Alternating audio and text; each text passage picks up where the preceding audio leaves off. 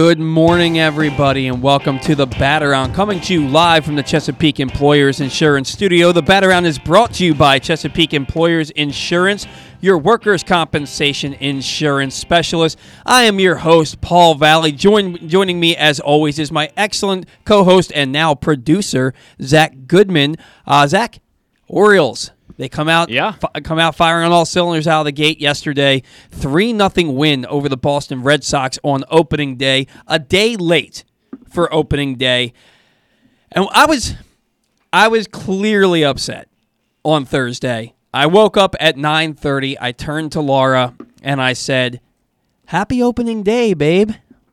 And then I pick up my phone, and the first thing I see, not the second, not the third, the very first thing I see is a text message from 68255 that says, Opening day in Boston has been postponed until Friday at 210 due to inclement weather. It's a lot of fun. It's a lot of fun. Dude, I it's a was. great, it's a great thing to wake up to. I, I did the same thing. I'm not kidding you. Look at my face. I sat there for probably an hour on my phone like this.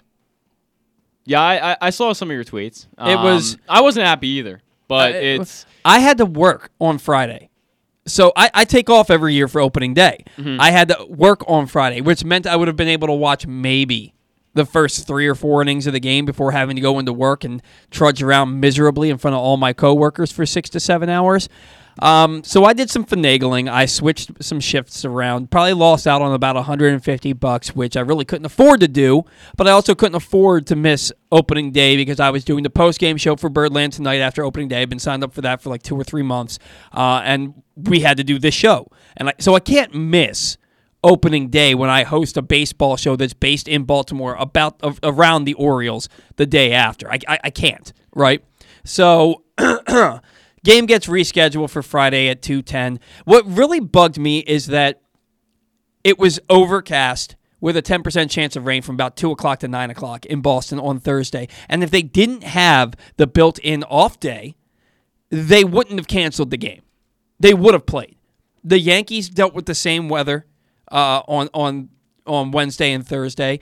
The entire East Coast got hit with cold weather and rain on Wednesday night into Thursday morning. it, it was snowing in Detroit. I- I- it, it's this absolute insane snowstorm that's going on while Miguel Cabrera is hitting bombs, and we're seeing this video, and I'm going, "What is Boston doing? What, Yeah. what is Boston doing? It's I mean, you don't you don't cancel a game five hours prior because there's a 10% chance of rain. I, I've never seen that happen. I've never. I've never seen it in all my life. Well, they got their comeuppance because Boston mustered just two hits. Uh, one of them coming in the ninth it. inning with two outs. They they they got what they. I don't want to say they got what they deserved because it wasn't It wasn't the players' it decision. wasn't the players' Obviously. decision. The players would have played. They probably wanted to play, but it was um. Turn me back up. Uh, sorry, bud. Um, it, it, it wasn't. It wasn't the players' decision, but it was. Uh, it, it, it was the whole team as a collective. Uh, they they could have played the game. They should have played the game. If they didn't have the built-in off day, they would have played. It was they wanted sunny skies. Well, guess what? You lost to, John Means and the Baltimore Orioles three to nothing, and you mustered just two hits and only one after the first batter of the game. And let's break that down, shall we? Uh, Zach, John Means turned in arguably the best start of his entire career uh, on Friday afternoon. Seven shutout innings, one hit, no walks, five strikeouts, 97 pitches, 65 for strikes, allows that leadoff single to Kike Hernandez, and then no other base runners after that, other than an error by Maikel Franco to lead off the second inning. Finished his game retiring 18 in a row. John Means absolutely phenomenal. Yeah, he, he, he was. That's probably the best I've seen John Means pitch. Um, and, and I really expected him to pitch fine. I, I didn't expect anything great. Like I, I, I certainly did not see what was coming yesterday. Um, you know, John Means he had kind of a rough 2020. He got off to a rough start for multiple reasons, not really related to to baseball completely. But and, and it was a weird COVID season. So you know maybe we can just throw that out the window. He didn't look great in spring training. I kind of expected him to come out, and I remember talking to Stan about it. It's kind of a big year for him. It's a, it's a big year to kind of assert himself as the ace that we've been hoping he's you know going to become, and really was in 2019. And then he comes out and does this, and, really was sensational. Is the word you, I saw you used on Twitter. That's perfect way to put it. Um, he, he he wasn't hittable. He, he wasn't hittable. The, the changeup he was using was unbelievable. And we know about his changeup fastball combo. That's kind of been the bread and butter for John Means. He was the best I've ever seen him. Um, I don't even know if he'll ever pitch that well again. That was he was locked in. That was a, masterful masterful performance. Well, I'm sitting there on Thursday night and I'm watching Kevin Gausman out Yeah. out in San Francisco. Uh, I'm, are, are they were they playing in San Francisco? No, they're playing in Seattle. Yeah, I they're think- playing yeah. in Seattle. And I'm watching him, and he goes into the seventh inning, allow, having allowed just one hit. Uh, gave up another hit in the seventh inning, went six and two thirds innings, allowed one run on two hits. And I'm like, man, Kevin Gausman, where was that guy in Baltimore? And you, if you felt bad about the fact that Gausman is the Gausman and Bundy are opening day starters for the Giants and the Angels respectively, and you watch them go out and pitch really well on Thursday, John Means kind of squashed those concerns pretty darn, Yeah. darn quickly on on Friday. Um, but the big story, aside from John Means and this phenomenal outing, is Trey Mancini. Trey Mancini comes up to the plate in the first inning, batting second with uh, Cedric Mullins on first base after the leadoff infield single. Gets the ovation, gets the props from the from the Red Sox dugout, and it's like, all right, step one is complete. Step one is complete. Now look, yeah, he played he played in spring training, but it doesn't count until he steps foot on the Right. reg- on the field in the regular season. First regular season action since 2019 after being diagnosed with stage 3 colorectal cancer uh, last spring. Grounded into a double play each of his first two at bats. Two at bats, four outs. Not the start he wanted. That first at bat, though, the ball came off his bat over 100 miles an hour. Yeah. Uh, Rafael Devers made a nice play to kind of scoop it up to his left to uh, turn that double play.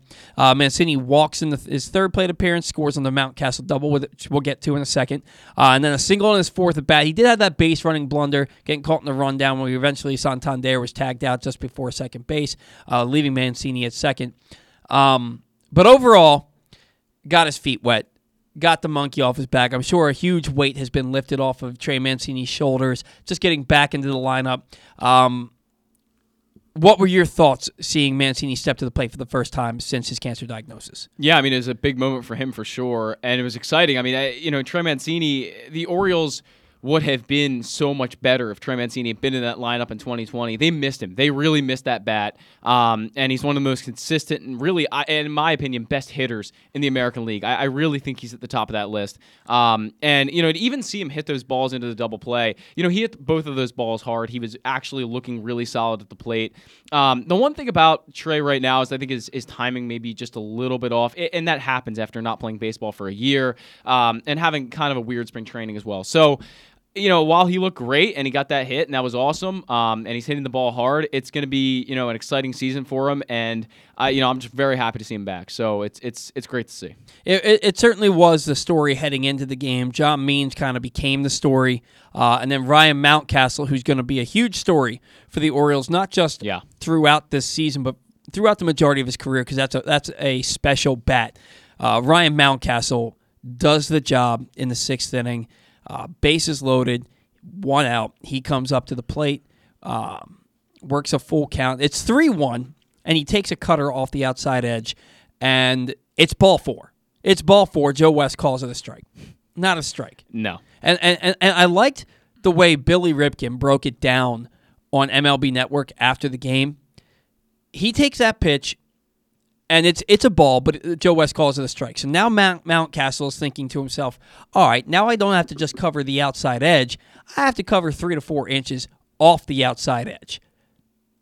And then he gets a 93 mile an hour fastball on the inner edge still manages to get the barrel on it and hits it off the top of the green monster. That is a special hitter. Yeah. To be able to do that when you know that you have to cover it with two strikes and the base is loaded, you have to cover the outer half, and you manage to get the hands in, get the barrel on the bat on the inner half, and almost hit the ball out of the ballpark for a grand slam. Make no mistake, in June that's a grand slam. Yeah, I mean, in most ballparks, that's a grand slam. Yeah. Honestly, he hit that ball really hard. Now I know the wind was swirling a little bit at Fenway, so I'm not sure how much that played a part in it. Um, there was one ball hit off John Means that every announcer, both both on the Boston and Baltimore side, thought that ball was Bobby gone. Bobby It Dalbec. Bobby Dalbec, yeah.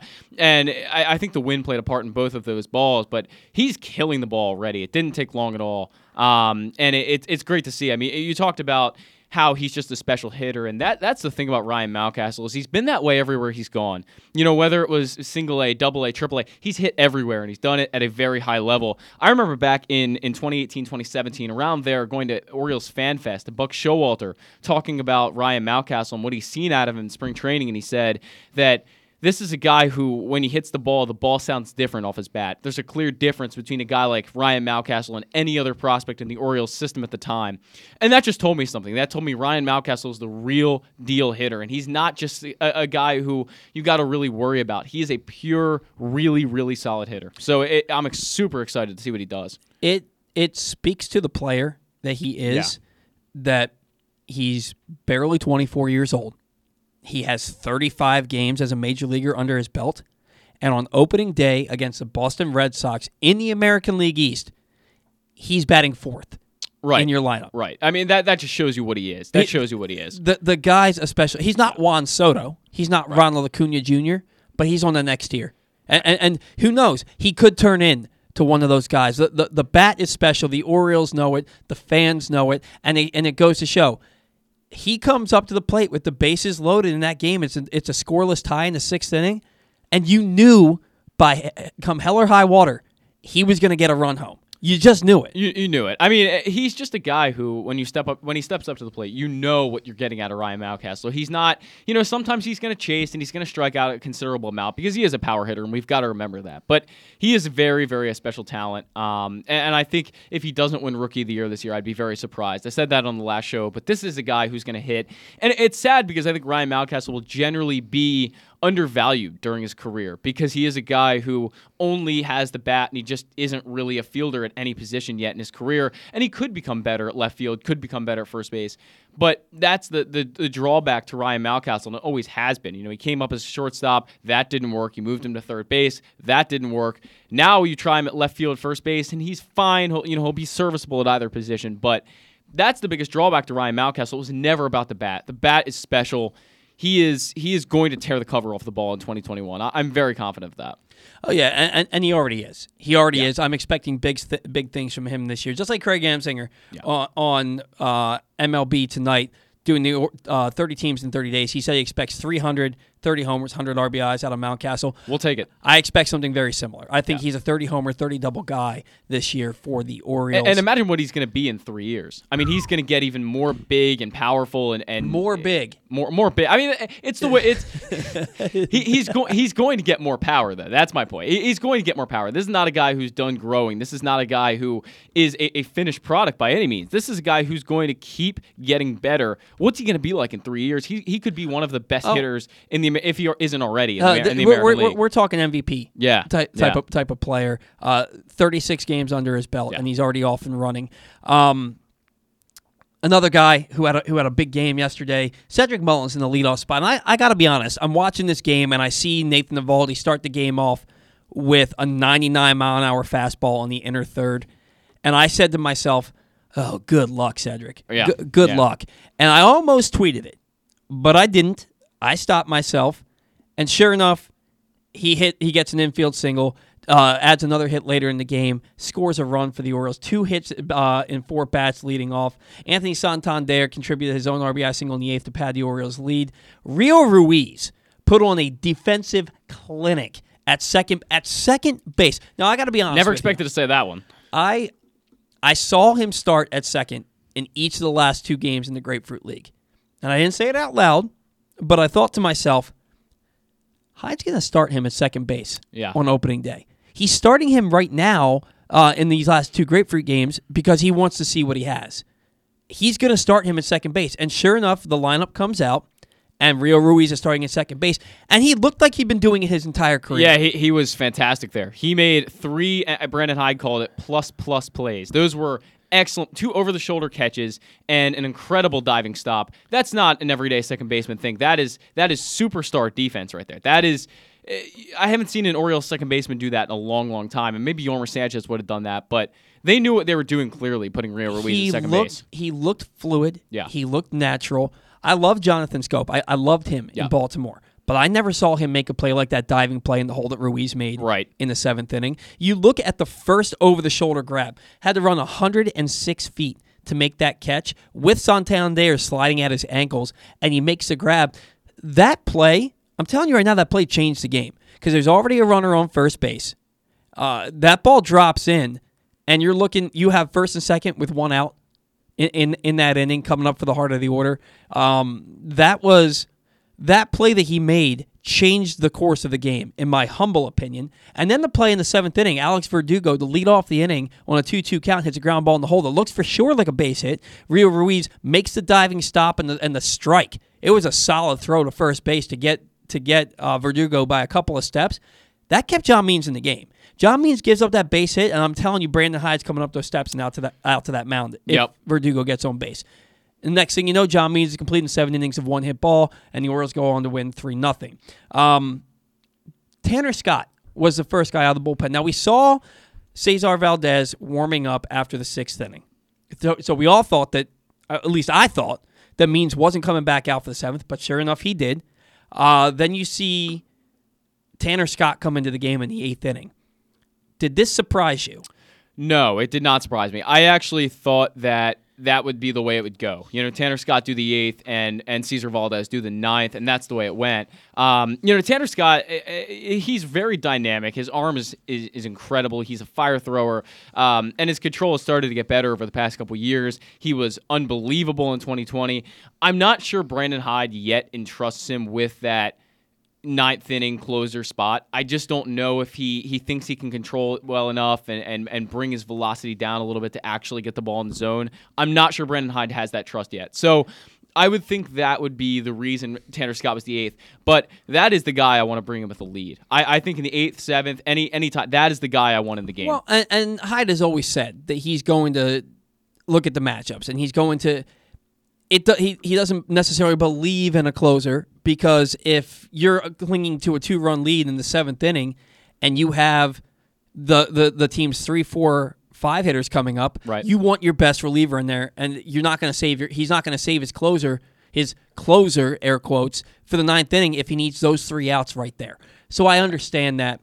but when he's coming into a clean inning, I get it because Tanner Scott's walk numbers throughout his career have not been great. He went from six and a half walks per nine innings in 2019 down to four and a half, down to 4.4 in 2020. But his career number is 5.4 walks per nine innings.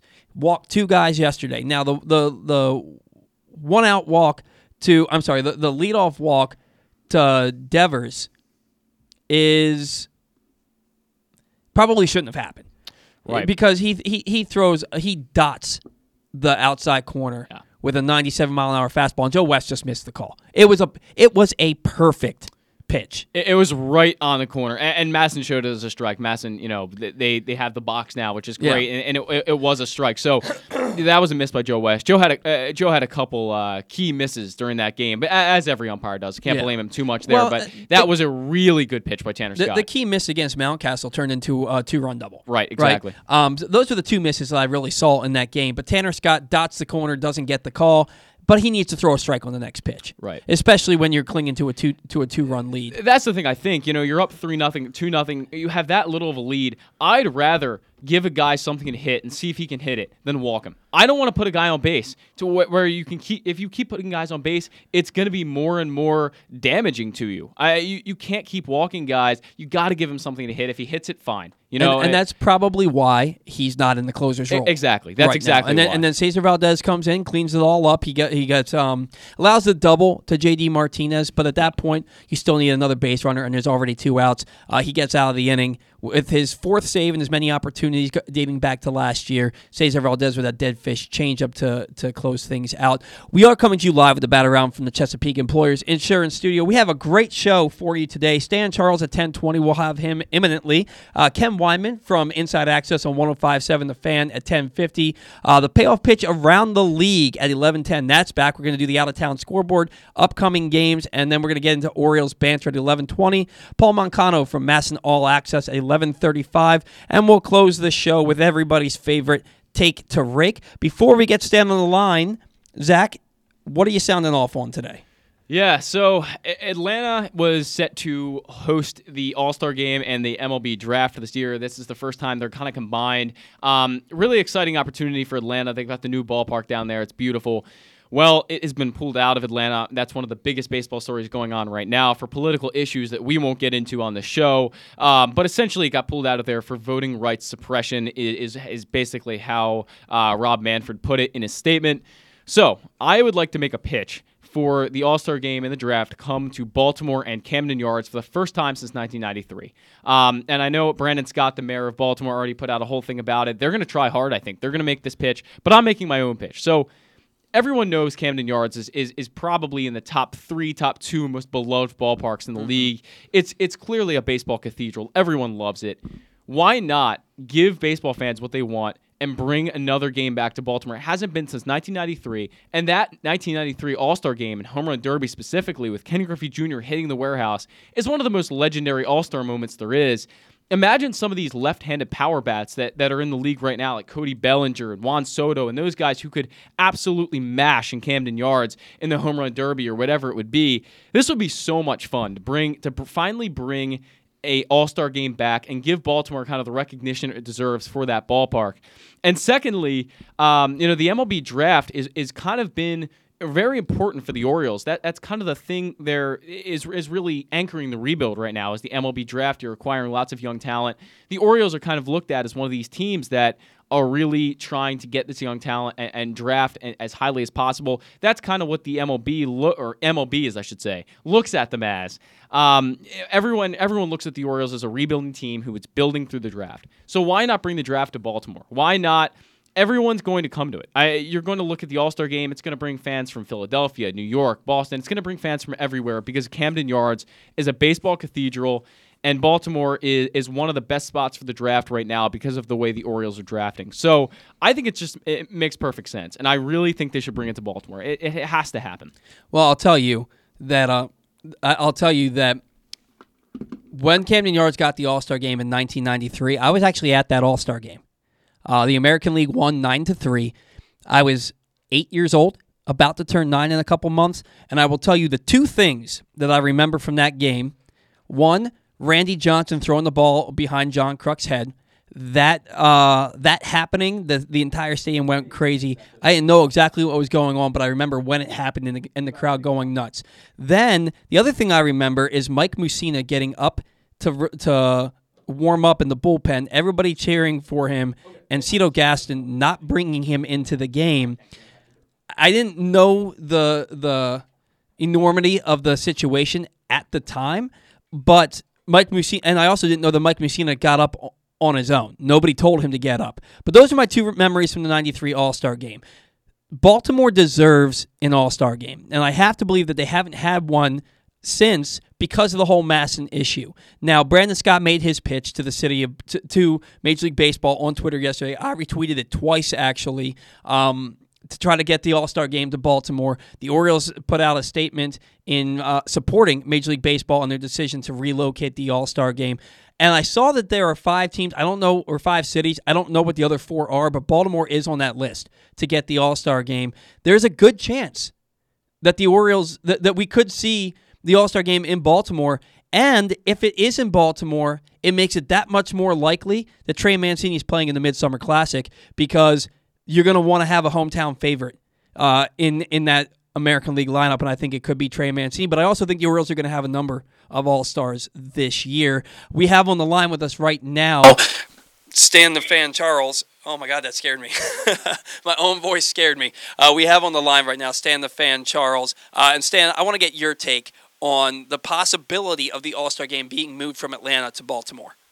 Well, the you know the the bigger story rather than whether Baltimore ends up getting the All Star game. And I do agree that we we probably stand a fairly decent chance, you know, uh, because of the oddity surrounding uh, an All Star game being moved for uh, for all, to me all the right reasons uh, that uh, you know.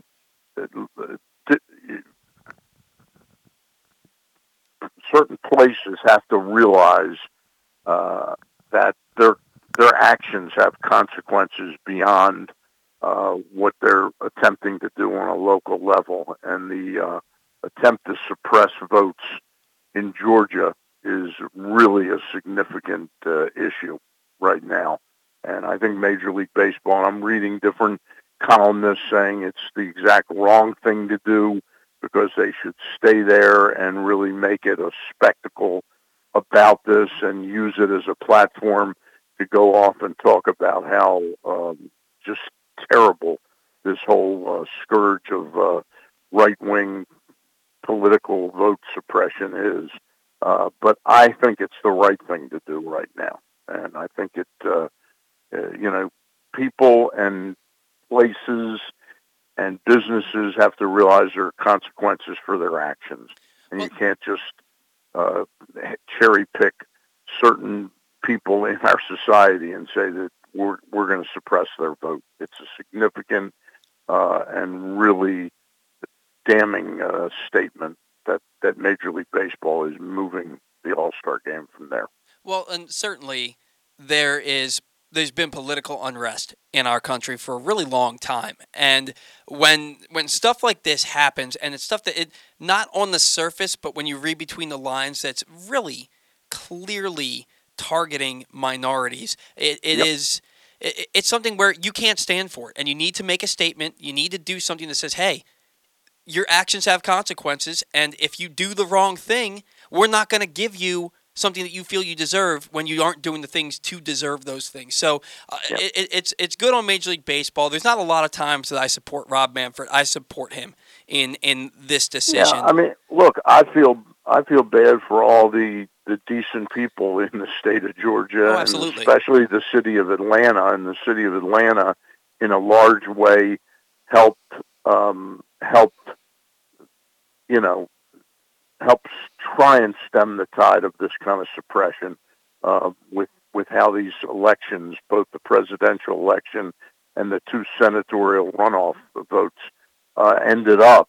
So I feel bad for the good people of Atlanta, uh, but uh, this is this is this is something very serious, you know.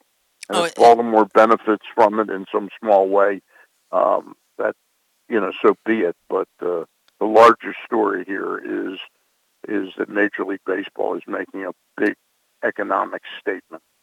Uh, abs- absolutely, absolutely. And if Baltimore can benefit from it, that's something that we really would look forward to here. Uh, Baltimore deserves an All Star game. If they have to get it through these means, that's unfortunate for Atlanta. It's going to be a knock to their economy down there because that's that's certainly a boom for any city that hosts an All Star game. But uh, actions have consequences, as we said. Now, people that we aren't feeling too bad for right now are the Orioles and their fans. Uh, they had a very impressive win over the Boston Red Sox yesterday, three to nothing. John Means arguably the best start of his career stands seven innings, one hit, five strikeouts, 97 pitches, 65 strikes.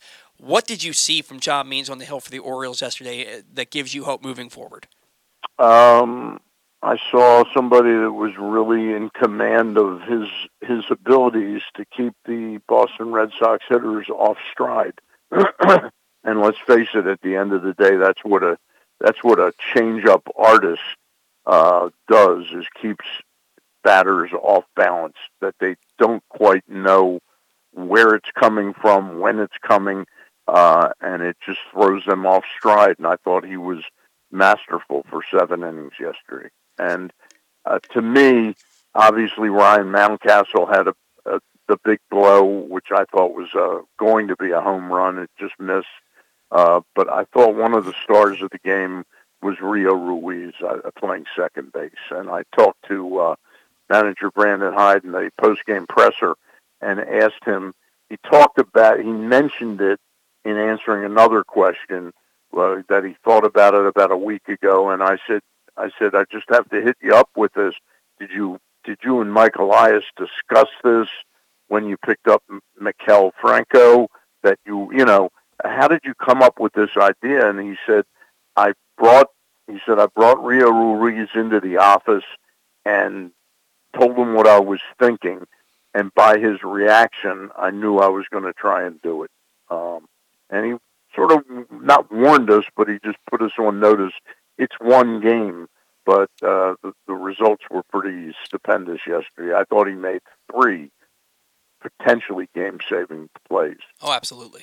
And Stan, I know Jim Palmer mentioned yesterday on the uh, on the telecast that you know cold weather generally is better for pitchers and not as good for hitters. So, do you think Yeah. any of the cold weather factored into what John Means was able to do yesterday, or is he just really throwing them that much off balance? Um, that, that's a that's a good question, Zach. I'm I'm not that sophisticated to know. It just seemed to me that they really weren't on anything. Uh, all the contact was pretty much soft contact. Um, so I I really don't know, but I I do agree with Palmer that uh, hitting on a day that bitingly cold is is not a is not a fun thing. Uh, uh, yeah, if, for all intents and purposes, it was arguably one of the coldest opening days the Orioles have ever played in. Uh, certainly made the most of it, though, getting that 3 nothing win. Um, another guy who I thought played really well yesterday, Stan, was Cedric Mullins. Uh, in that leadoff spot, had two hits. I thought he was doomed from the beginning with when Eovaldi started the game off with a 99 mile an hour fastball on the inner corner. And I, Yeah. I, I thought he had no chance. And the next thing you know, he has an infield hit, adds another hit in the eighth inning that sparked a rally to score, uh, uh, a tack on run and give the Orioles a little bit more of a padded lead. What did you see from Cedric Mullins, and does this uh, does this bode well for the Orioles moving forward to see him perform well out of the gate? Well, you know, this is going to be our first extended look at seeing Cedric Mullins as a left-handed hitter only.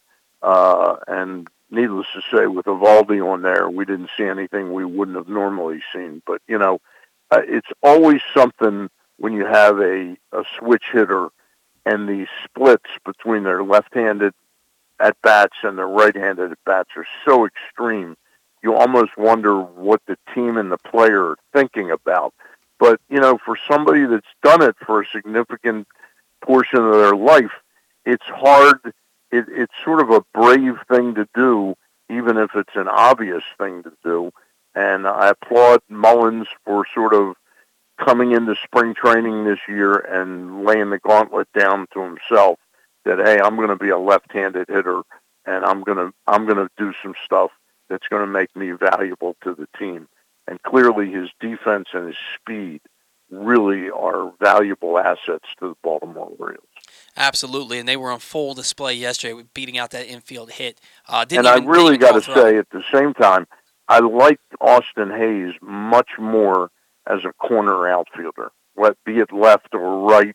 I think right is probably his best position, but uh, boy, I have Austin Hays on my fantasy baseball team, and my hopes for a great start, you know, from his fantastic spring, were sort of bitingly uh, cut into yesterday. Uh, it was very different than I was expecting from Austin Hays yesterday. Well, yeah, Stan. Then let's talk about that for a little bit because Austin Hays at 391. He had seven or eight extra base hits in spring training. Looked to be the best player on the team throughout the Grapefruit League schedule.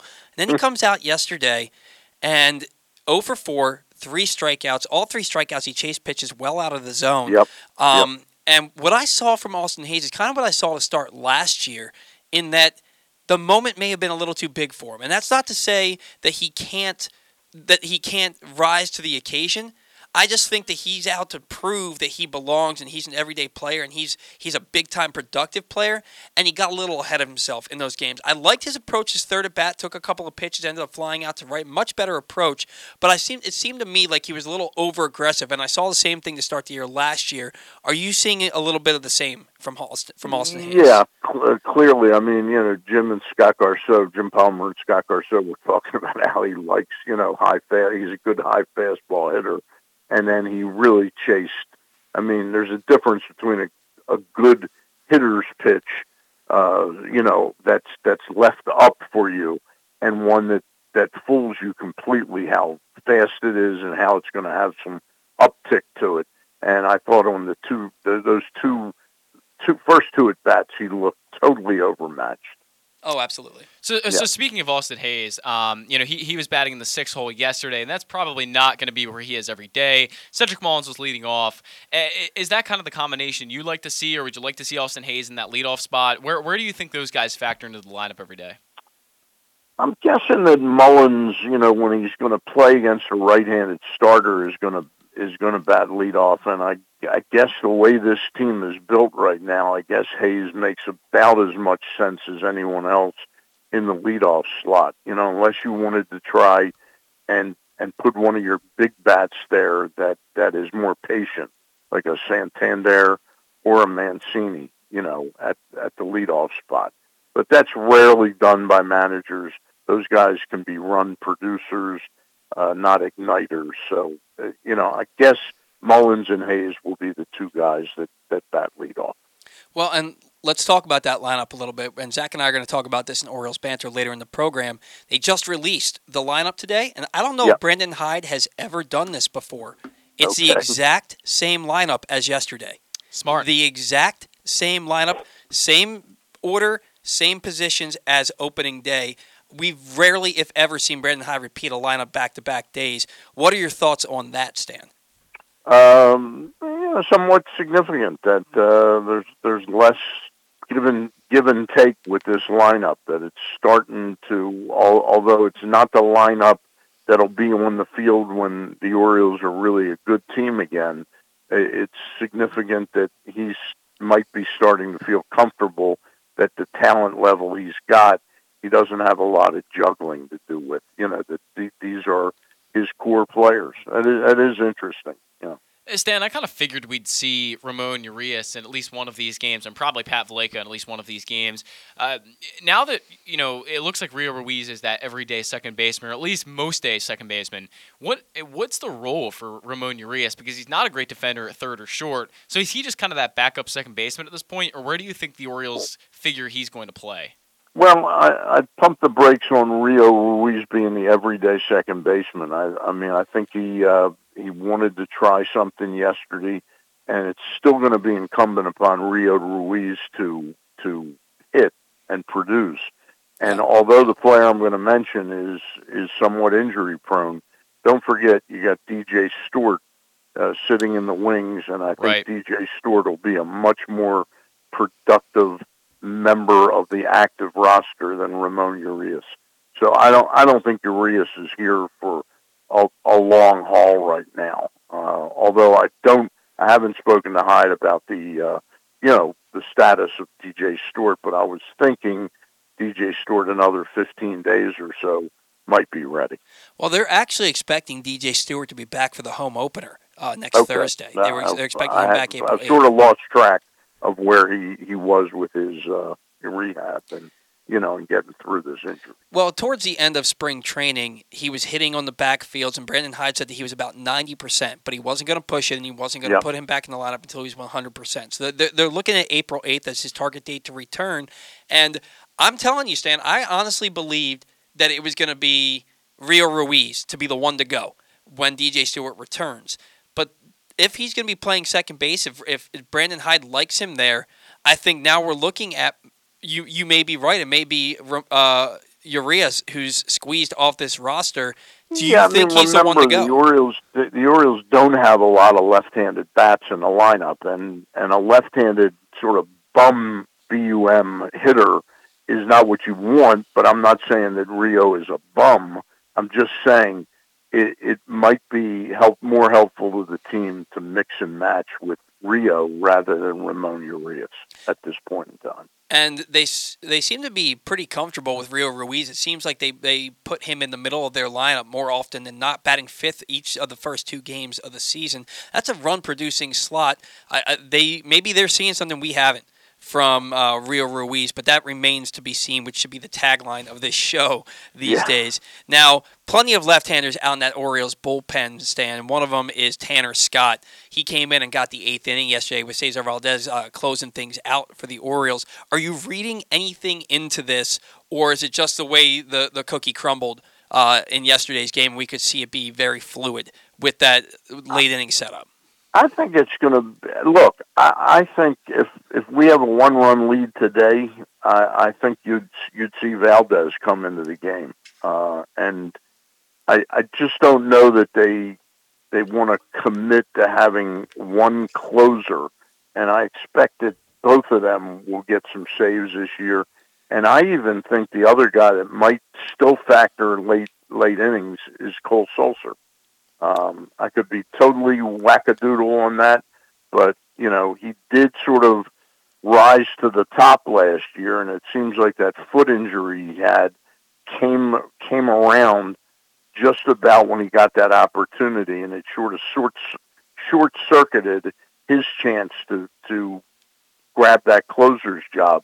I have a long memory about stuff like that, uh, so maybe I'm way off base, uh, but I still think he factors in a little bit before Shawn Armstrong.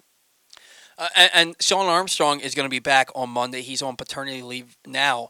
Um, who's going to go when when Armstrong returns from paternity leave on Monday? Uh, How many pitchers are they carrying now? They, have got 13? They're, they're 14. They're carrying 14 yeah. pitchers, and I think that's what they want to do. Are you looking at Max Sceroler, or do you? Or no, I I think they're going to look at. I think that that's the big surprise over the last three weeks of spring training is that Sceroler and and Wells locked down. I won't call them lockdown spots. I think they locked down the club wanting to see them in major in real major league action. You know, for a month, uh, and I, I think they'll they'll have to attempt to to you know sort of circumvent the Rule 5 rules by keeping them around. They may get creative, and you may see a Max Sceroler go on the DL like June 1st or something like that. I guess right now, because he probably still has options, I think Dylan Tate might be the guy that you would lose. You would lose, not lose, but but put in the uh, alternate site right now. You you could be right there. He does still have options. Another name to keep an eye on is Paul Fry, who did not have a good spring. Although I do think he had three scoreless outings in his final four appearances. Yeah, he must have been working on something. I, I'm guessing because I, I think, that just is so out of so out of character for Paul Fry. Yeah, I think just based on his past performances, he's been pretty solid for the Orioles over three years or so. So I, I'm not sure if Paul Fry's the guy, but I, I don't know. It's going to be tough for the Orioles to make this decision because there's not a lot of guys that you would want of option or would want a DFA on this roster right now. So it will be an interesting decision for sure. But for you me, know, real quick, uh, and then I got I got to run. I got to cut you guys a couple minutes short today. I apologize. No, no, no. We, we understand. Personal stuff. Um, but uh, one of the things is, you know, those those injuries, whether it's a Sceroler or or a Wells, they can factor into this too. Yeah. You know, all of a sudden one of them's got a little twinge in his elbow, and they buy 15 days where they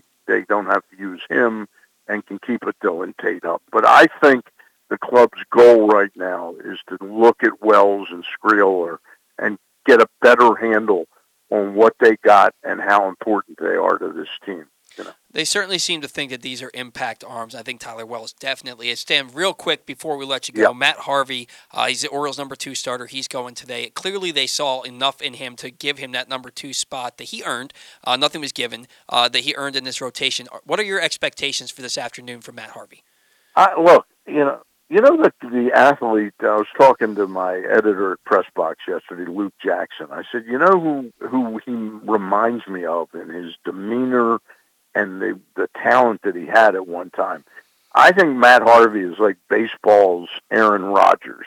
You know, mm-hmm. just a very kind of cocky, incredible talent.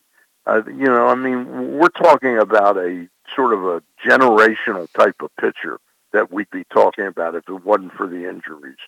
And he's he's battling back from an injury that I don't know that anybody's had this thora- thoracic outlet syndrome surgery, which is where they take a rib, you know, a portion of your rib that is causing some numbness in your arm, and they remove it. Wow! I, I just can't imagine what that's like that you've pitched since you were in little league, you know, with your body skeletal structure framed a certain way, and now you've got to you've got to it, it helps the arm somehow and helps you from having issues, but you've got to almost relearn how to how to pitch at this level. I, I just it's it's an incredible story, and uh, just if he could be a you know a sort of solid 4.4 ERA guy that could give you five and a half six innings. Um, it would be a remarkable comeback story because I don't know. I I know probably if you put a gun to my head, there's probably six or seven guys I know that have had this surgery, and not one of them made it. You know. So. Well, and the thing about Matt Harvey is he's still touching 95 on the radar gun. Yep. And if, if yep. they and if you have pitchability, you can uh, clearly John Means was sitting 90 to 93 yesterday and he was dominant. So you don't need yep. to throw 100 like he used to uh, to to be effective. You need that pitchability. Hopefully he's found it. Um, You know, and, so, he, something. and he might just have landed with the right organization at the right time with Chris Holt and some of the, the you know the stuff that they're preaching, and maybe it, maybe it'll just turn out to be kind of a perfect fit. I hope so. It would sure be a neat story for the And, Orioles. and, and I'll tell you what, if he, if he gives the Orioles three runs in five or six innings every time out, they'll take that every fifth day. They, I they agree. certainly would. Guys, I'll talk to you next Saturday. Thank you very much. All right. Stan, you're out next Saturday, aren't you? Uh, that's right. I am out next So, Saturday. well- well- I have a bar mitzvah. Uh, so I'll see you on the 17th, I think it is. Yes, right? sir. We'll see you in two weeks. Thank Have, you. have a great weekend. Appreciate it. Okay. Bye-bye. Take care.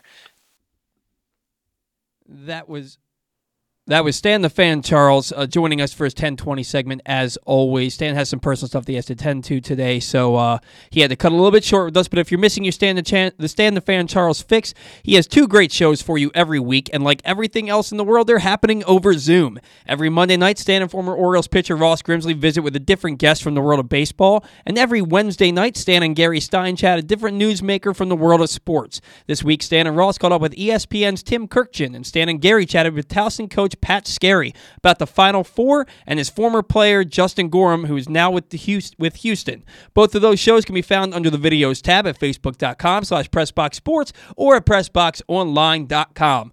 This Monday, you won't want to miss it when Stan and Ross catch up with new Orioles Hall of Fame inductee Mike Devereaux. Stan's weekly shows are brought to you by C3 American Exteriors. Find them at c3america.com. Call C3 American Exteriors to get roof and siding repairs for the cost of your home insurance deductible. Don't let the insurance industry get one over on you. Call C3 at 410 401 9797. That's 410 401 9797. Or go to c3america.com for a free analysis. We got to catch a break when we get back. From 1057 The Fans Inside Access, the one and only Ken Weinman. The Toyota Tacoma comes in a wide range of models and trim lines. You can choose the perfect Toyota to reflect your unique personality and driving habits. Check out buyatoyota.com for deals on new Tacomas from your local Toyota dealer today. Hey, Dad, can we try one of those hoagie things? Sorry, son. We aren't hoagie people. What do you mean?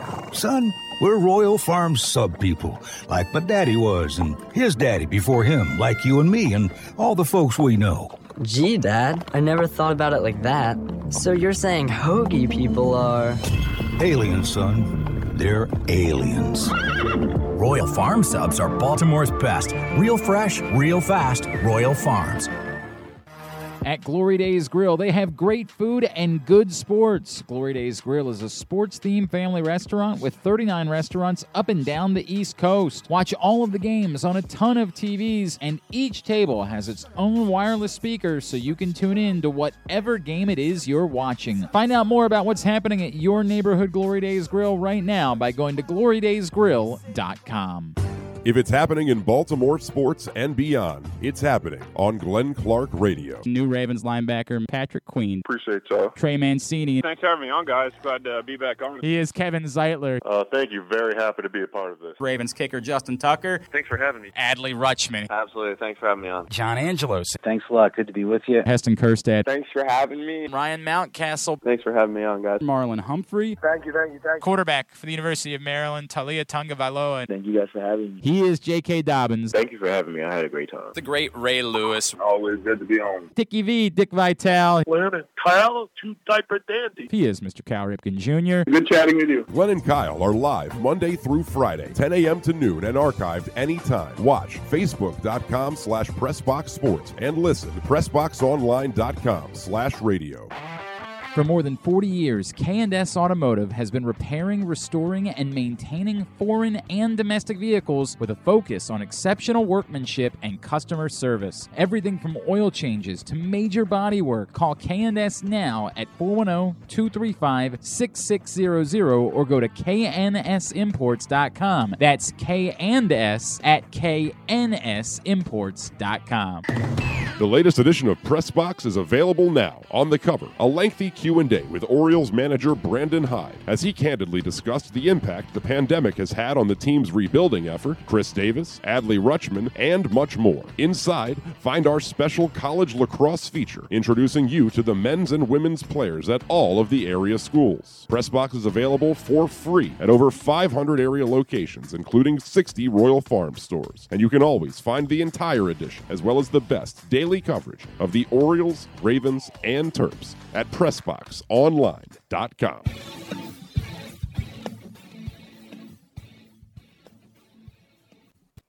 Hey Ken, how's it going? We're on the air.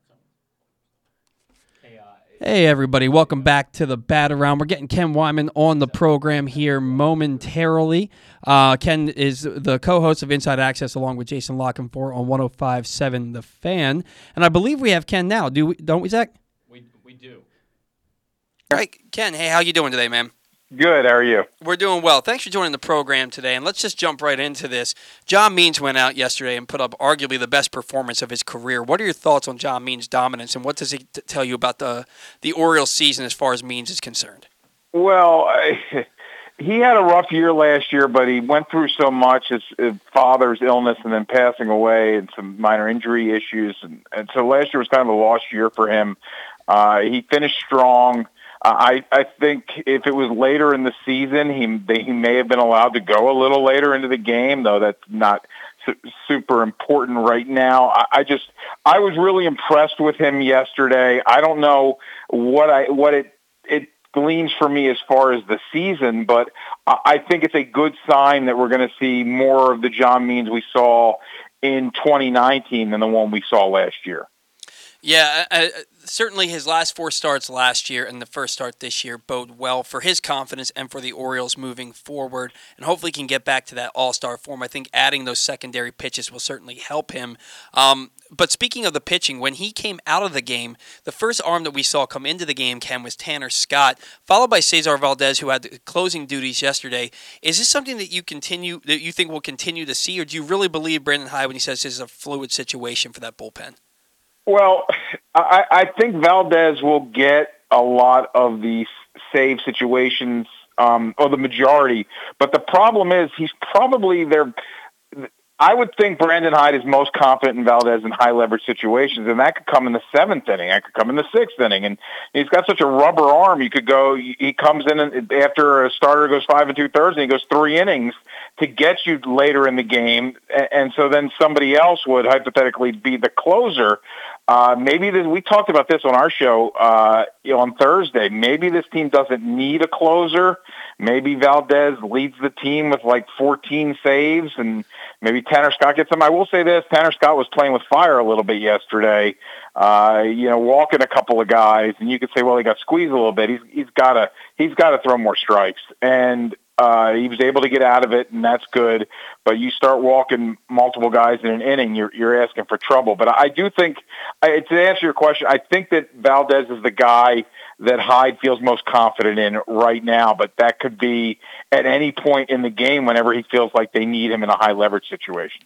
Ken, we're, we're going to see uh, Shawn Armstrong come off the paternity list pretty soon here, and he's going to have to take a spot of someone else. But I've been kind of making my pitch for Shawn Armstrong as the new closer because he is kind of experienced in that role a little bit, and he has a little bit of better control and stuff than some of the guys in the bullpen. What do you think about Shawn Armstrong as a closer, and, and can he fill that role?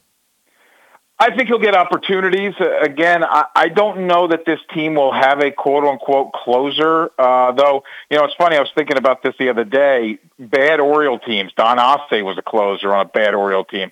Tom Niedenfuer was a closer on a bad Oriole team. Uh, BJ Ryan, Jorge Julio, the list goes on and on. They have had closers on bad teams, but this team is so analytically driven I, I don't know that it's going to have a guy, but I could see to answer the question. I could see Armstrong in save situations, and it gives it gives Hyde another arm that he trusts late in games. Uh, I, I feel like it's it's Armstrong, it's Scott, it's Valdez. Uh, I, I've almost basically uh, closed the book on Hunter Harvey. He was drafted in 2013. That's eight years ago. Yeah. That, that's a long damn time ago, and and you just can't you can't ever count on him. And so, like, if he comes back in a month or or two months or whatever, do I immediately throw him into high leverage situations? No, because I can't trust him. So, yeah, those are probably the three guys. Well, yeah, you, you can't even trust Hunter Harvey to pitch on back-to-back days. He's only done it once in his career at the big league level, and that was the last two games of 2020 in a truncated season. So I think that, the, like, I, I agree, Ken. I think the book is closing, if it's not already slammed shut, on Hunter Harvey. Um, look, the, the Orioles bullpen was a top 10 unit in all of Major League Baseball last year, returning a lot of the same guys. Who is the odd man out of that bullpen once Sean, Shawn Armstrong returns on Monday? Yeah, that's a really good question because I also think that you know that I think the Orioles' interest in Rougned Odor is is real, and unless he got signed by somebody while I was running errands this morning, he's still out there, and the, you know that then somebody else has to go. So. Uh, I don't think they're going to get rid of either of the Rule Five guys because it doesn't make sense to me that they'd keep Ciola and, and Wells and then cut them a few days into the season. But yeah, that that and Dylan Tate's here uh, that that does make for a, a really tough decision. Um, uh, I I guess I don't I don't envy being Brandon Hyde right now because it's is somebody's got to go that they like that they liked enough to bring North with them uh, from Sarasota.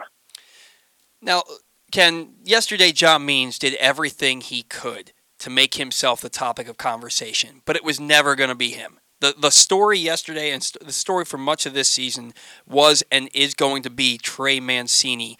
What was it like to see him back on the field? And do you think that there's a weight lifted now that opening day is behind him?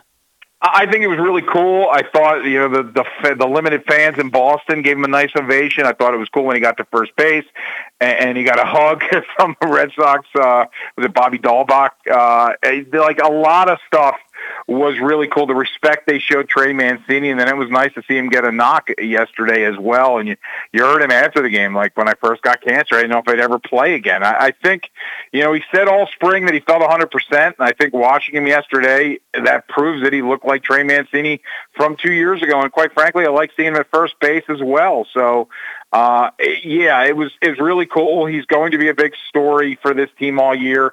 Uh, he was arguably their best player two years ago, though the team I think around him in the lineup is is better. Than, I, I think it's sneaky. This lineup might be sneaky good, but yeah, uh, yeah Trey Mancini is a really cool story, and he's from all accounts he's a really good guy. So he, I think everybody's rooting for him.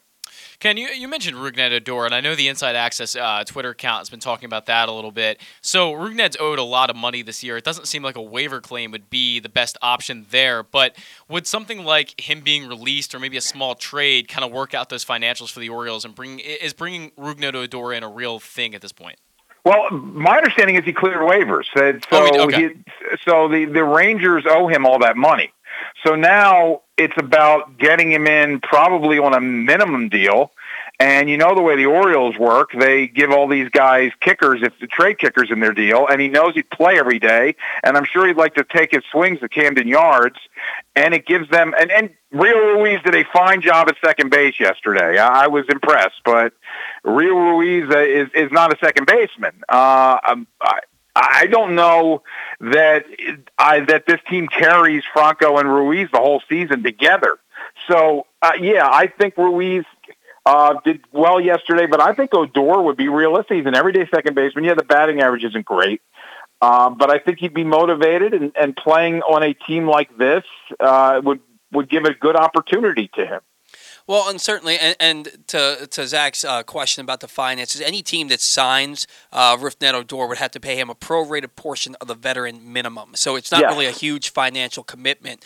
Um, the thing about Rougned Odor, he might be, he would probably be coming in playing with a chip on his shoulder. He's still just 27 years old. Has hit 30 homers a couple of times in, in his career, uh, but the batting average sub 200 two of the last three years.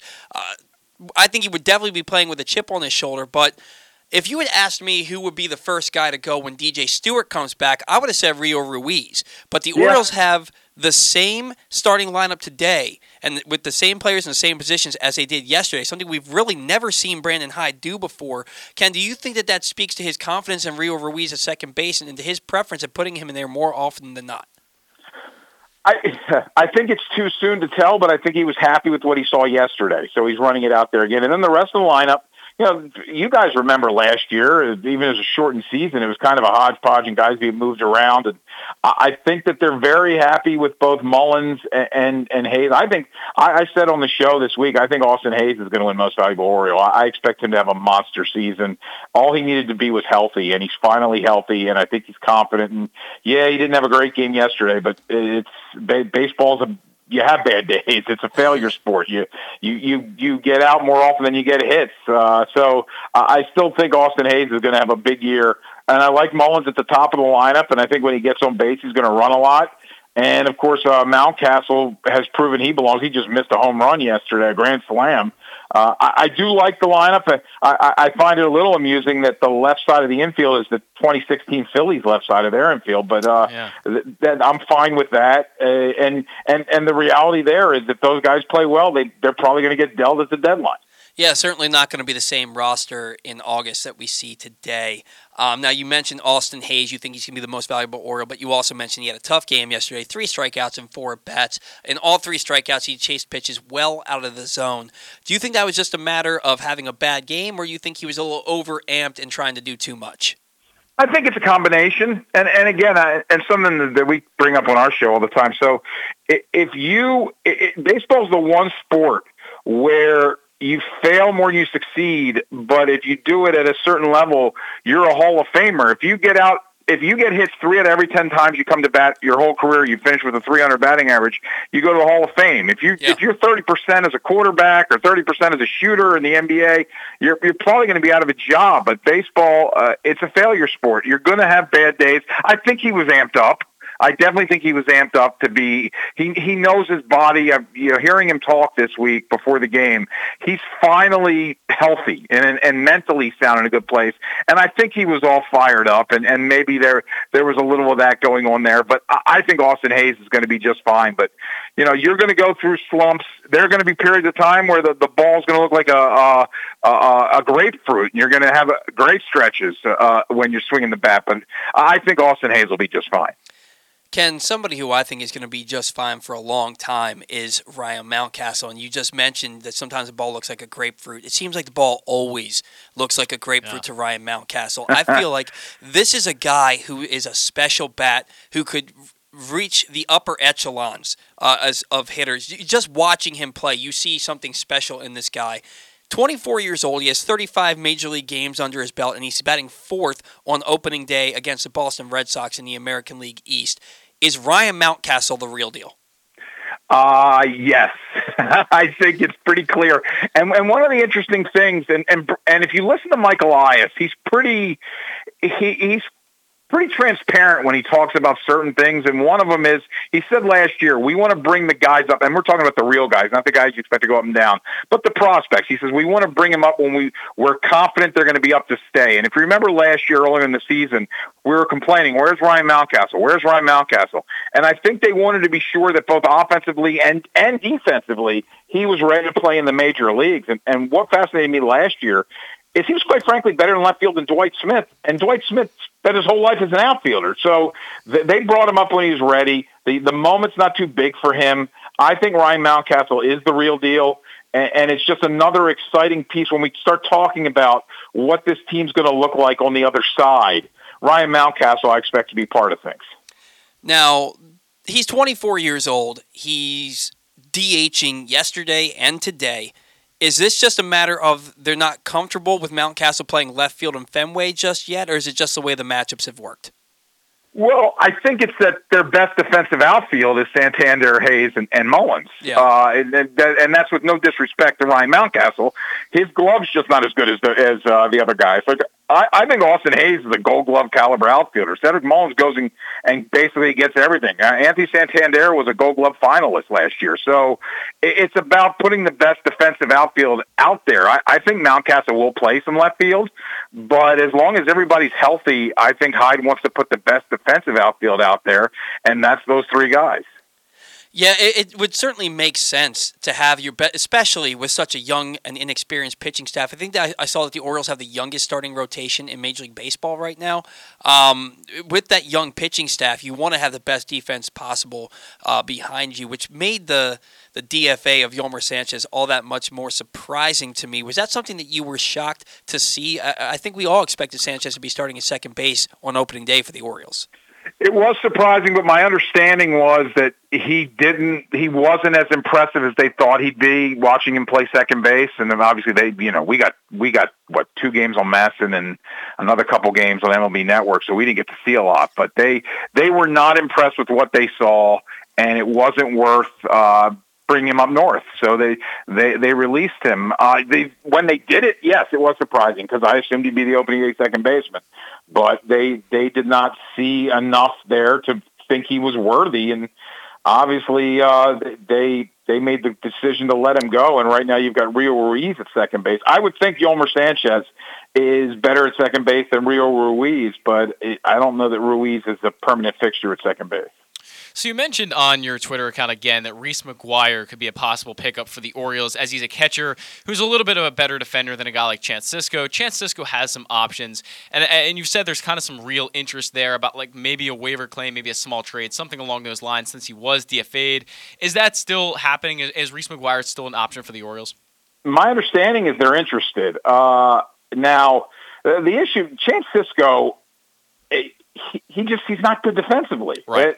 I, he he doesn't throw well. He doesn't. He's not a great catcher, and his bat isn't hasn't been what we thought it would be. Now, remember, Elias didn't draft Chance Sisco. He's not his guy, and as you said, he has options.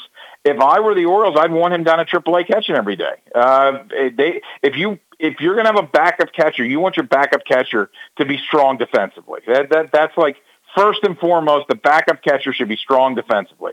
And Chance doesn't offer that. So I, I do think the Orioles are looking for a way to improve the, the backup catcher position. And Reese McGuire does, he does make sense. So I think if they can work something out, you know, the Orioles are always scouring the waiver wire and they have, sure, they have, uh, they have a high position on said uh, wire for now. And we expect as the season goes on, they'll probably maintain a high position. But, um, yeah, I think they are interested, and I think Chance Sisco will probably find himself uh, at, at, Norfolk or at least at the alternate camp in, in short time.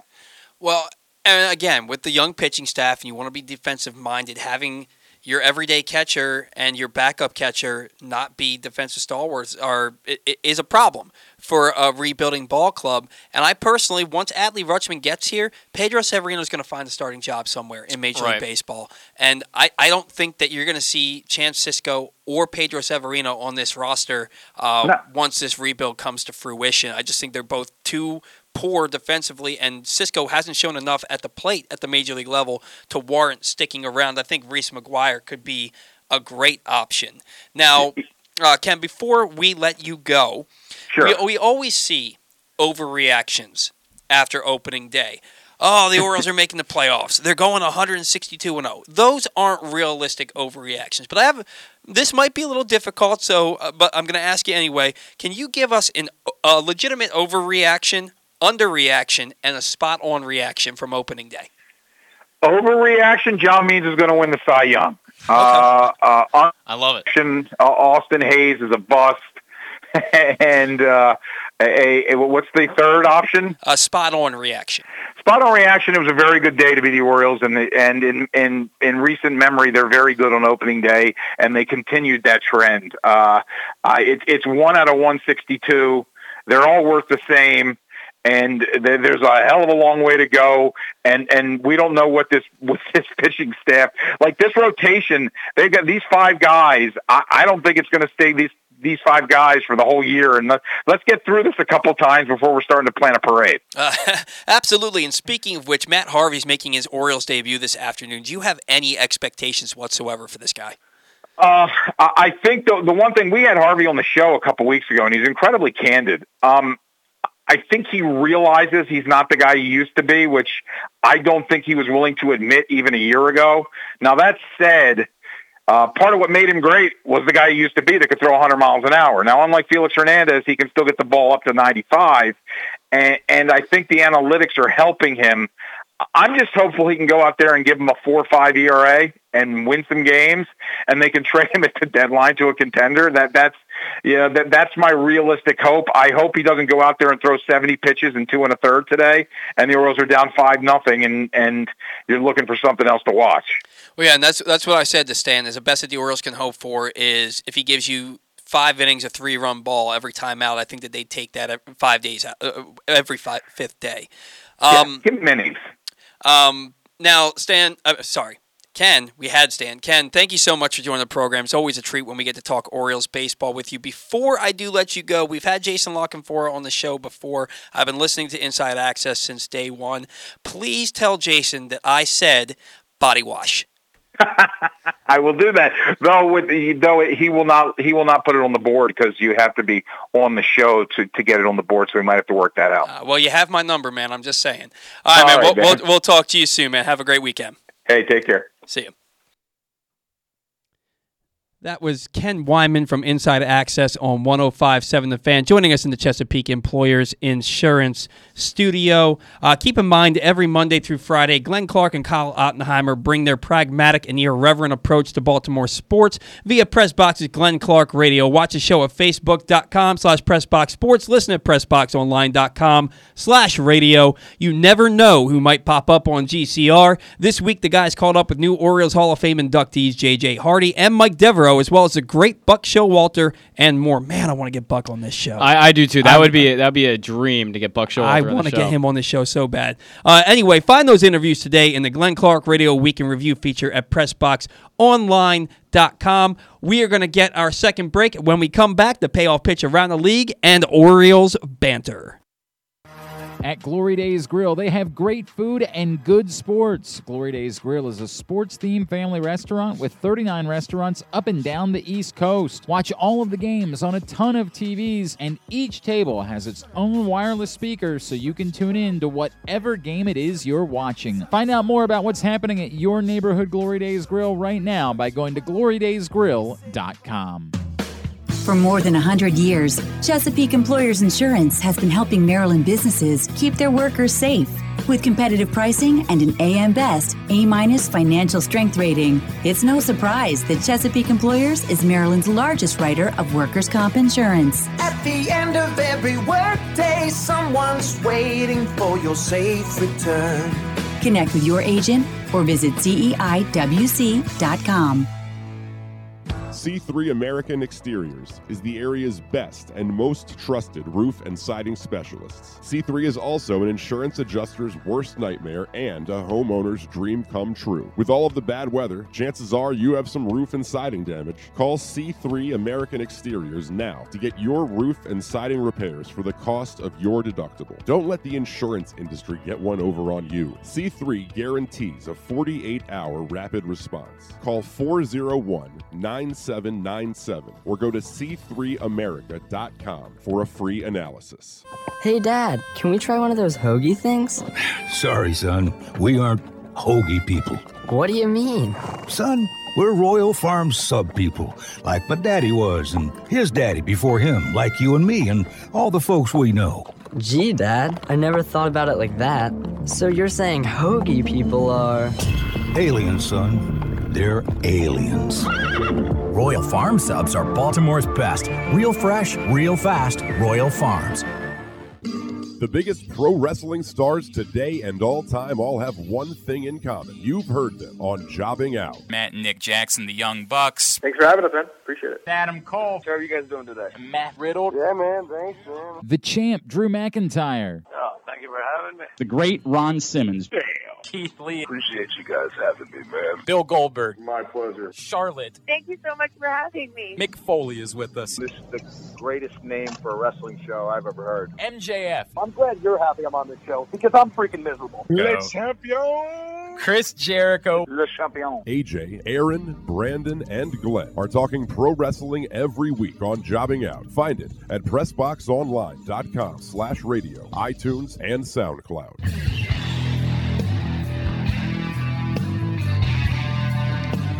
All right. All right, welcome back to the bat around here from the Chesapeake Employers Insurance Studio. It is now time for the payoff pitch around the league. Uh, Gary Sanchez homered and drove in two, but Randal Grichuk tormented another team for a change as he drove in the game-winning run with a 10th inning double to spoil Gerrit Cole's first start Thursday in front of a Yankees in front of Yankees fans as the Blue Jays took down the American League East favorite Yankees three to two. Also on Thursday, sorry about that. What are you pointing at? Also on Thursday, uh, Miguel Cabrera hit his 488th career home run through a first inning snowfall, and Matthew Boyd outdueled reigning Cy Young winner Shane Bieber to help the Orioles to a 3 2 opening day win over Cleveland. The Twins jumped out to a 5 2 lead on Thursday, but Travis Shaw drove in two of his three RBIs in a three run bottom of the ninth, and Lorenzo Cain scored the game winner on a fielder's choice to second in the 10th, beating the tag at the plate with a head first slide to lead the Brewers to a comeback 6 5 win over the Twins. Uh, ro- rookie of the year favorite, Ke'Bryan Hayes, homered on opening day, and the Pittsburgh bullpen allowed one run on one hit with 11 Ks in six innings to hold down the Cubs 5 3. The $115 million man, JT Realmuto, had two hits and drove in a run while Jean Segura provided the theatrics with a walk-off single in the 10th to deliver a 3-2 win for the Phillies over division rival Atlanta. Also Thursday, Nolan Arenado and Paul Goldschmidt combined for six hits, four runs, and two RBIs, and the Cardinals scored six first-inning runs en route to an 11-6 win over the Reds. Mahomes threw two touchdown passes. Wait, this is baseball.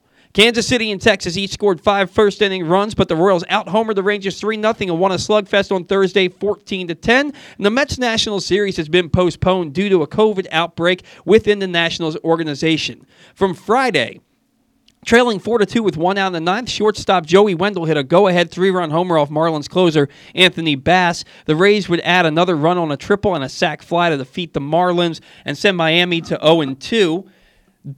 Trevor Bauer took a no hitter into the seventh in his Dodgers debut, while Justin Turner had three hits and three RBIs to lead LA over the Rockies 11 6 in that game. No hitter into the seventh, and then the next thing you know, Bauer gives up two home runs, four runs. David Price comes in, gives up another two home runs. The next thing you know, it's 10 to 6, but the Dodgers held on to win 11 to 6. For the second straight night, Buster Posey and Evan Longoria found the fountain of youth as each homered for the second time this season, and this time it was enough to lead the Giants to a 6-3 victory over the Mariners the night after wasting a gem by Kevin Gausman. Winning AL MVP, Jose Abreu hit a third inning grand slam, and 28 year old former Oriole rookie Yermin Mercedes went 5 for 5 with four RBIs in his first career start with the White Sox to lead Chicago to a 12 6 victory over the Angels. Albert Pujols hit his 663rd home run in the loss for the Angels. Sidebar Yoan Moncada went 0 for 5 with five strikeouts in the game. The Astros 1 through 4 hitters combined for 9 hits, 7 runs, and 6 RBIs, including 3 doubles from Michael Brantley as Houston defeated Oakland 9 to 5. Eric Hosmer followed up his three hit, three RBI opening day performance with a wait for it, three hit, three RBI performance to help to lead to help lead the Padres over the D-backs four to two. And now Zach's going to preview the matchups around Major League Baseball. Yeah, on the other side of the microphone this time, unfortunately. But at 1 p.m., the young Blue Jays will face off against the veteran stacked Yankees. The Dark Knight led Orioles face off against the Red Sox after a delayed start to both of their seasons. The Indians will battle the rebuilding Tigers in an AL Central battle. At 2 p.m., two rebuilding teams face off as Texas and the sneaky good this year, maybe, Kansas City Royals go to battle. The rebuilding Pirates face off against Kris Bryant and the Chicago Cubs. At 4 p.m., two teams battling for the NL East crown. The Phillies and the Braves face off. Next, the Astros go head to head with a division rival in Oakland. Paul Goldschmidt and the Cardinals battle uh, Joey Votto and the Reds. At 6 p.m., two young pitching rich teams face off with the Marlins and the Rays. 7 p.m., another interleague matchup as the Brewers and the Twins go head to head. At 8 p.m., the Dodgers, with their massive power, get the tee off in Coors against the Rockies. At 8:40, the Electric Padres and Fernando Tatis go up against the D-backs. At 9 o'clock, the superstar-filled White Sox face off against Mike Trout and the Angels. And finally, at the very last game of the night, the Giants will battle the Mariners after their thrilling finish on opening day on Thursday. If you bear with us for just a moment, Zach and I are going to switch seats again, real quick.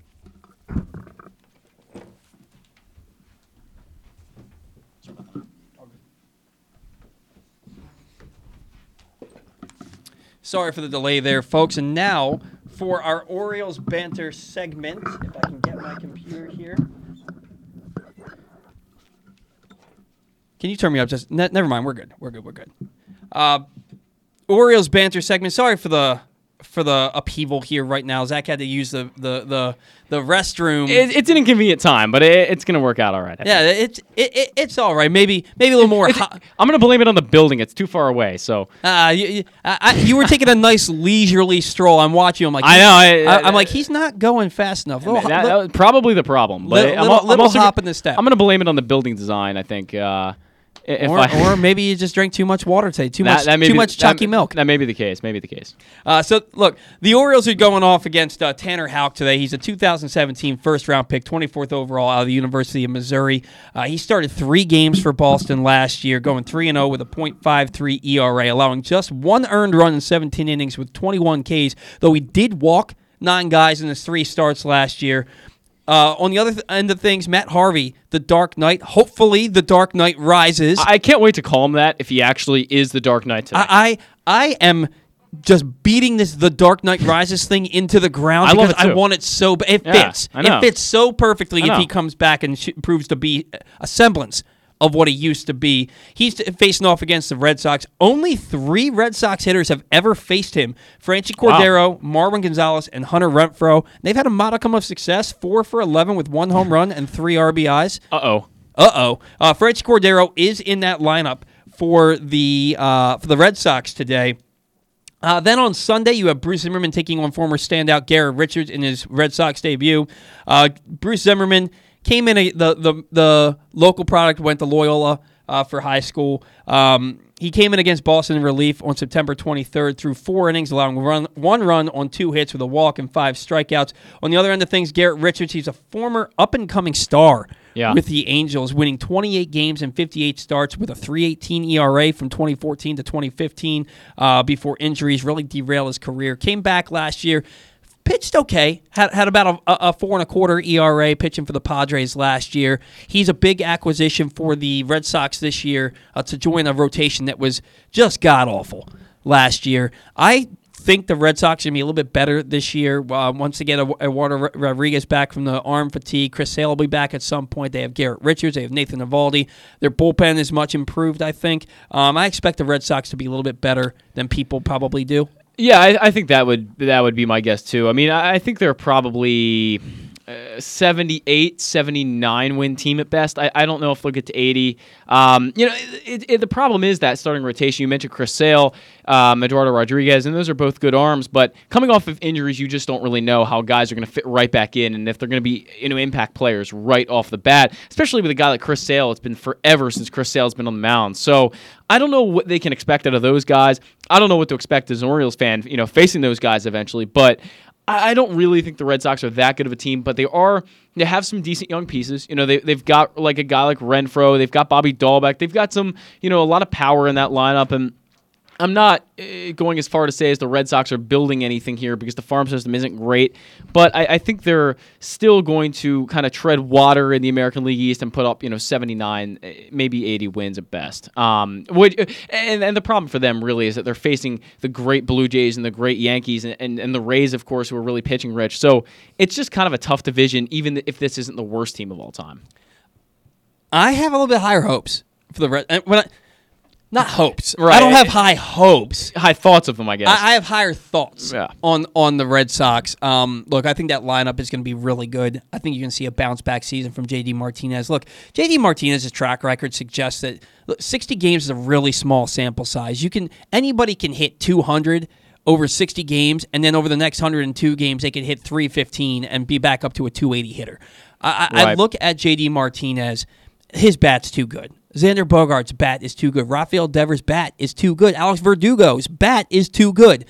Kike Hernandez isn't an everyday player on any team. He's Right. he's he's a super utility guy. This is a guy who can probably play three days a week at a multitude of positions. And a good playoffs guy. But they, they have him batting leadoff and playing second base every day for them. I think that that's an that's an issue. But Bobby Dalbec is uh, he hit eight home runs in about 80 at bats last year, seven Yeah. home runs this spring. He's an all or nothing guy for them. Almost hit one out last year, um, or last year, last night.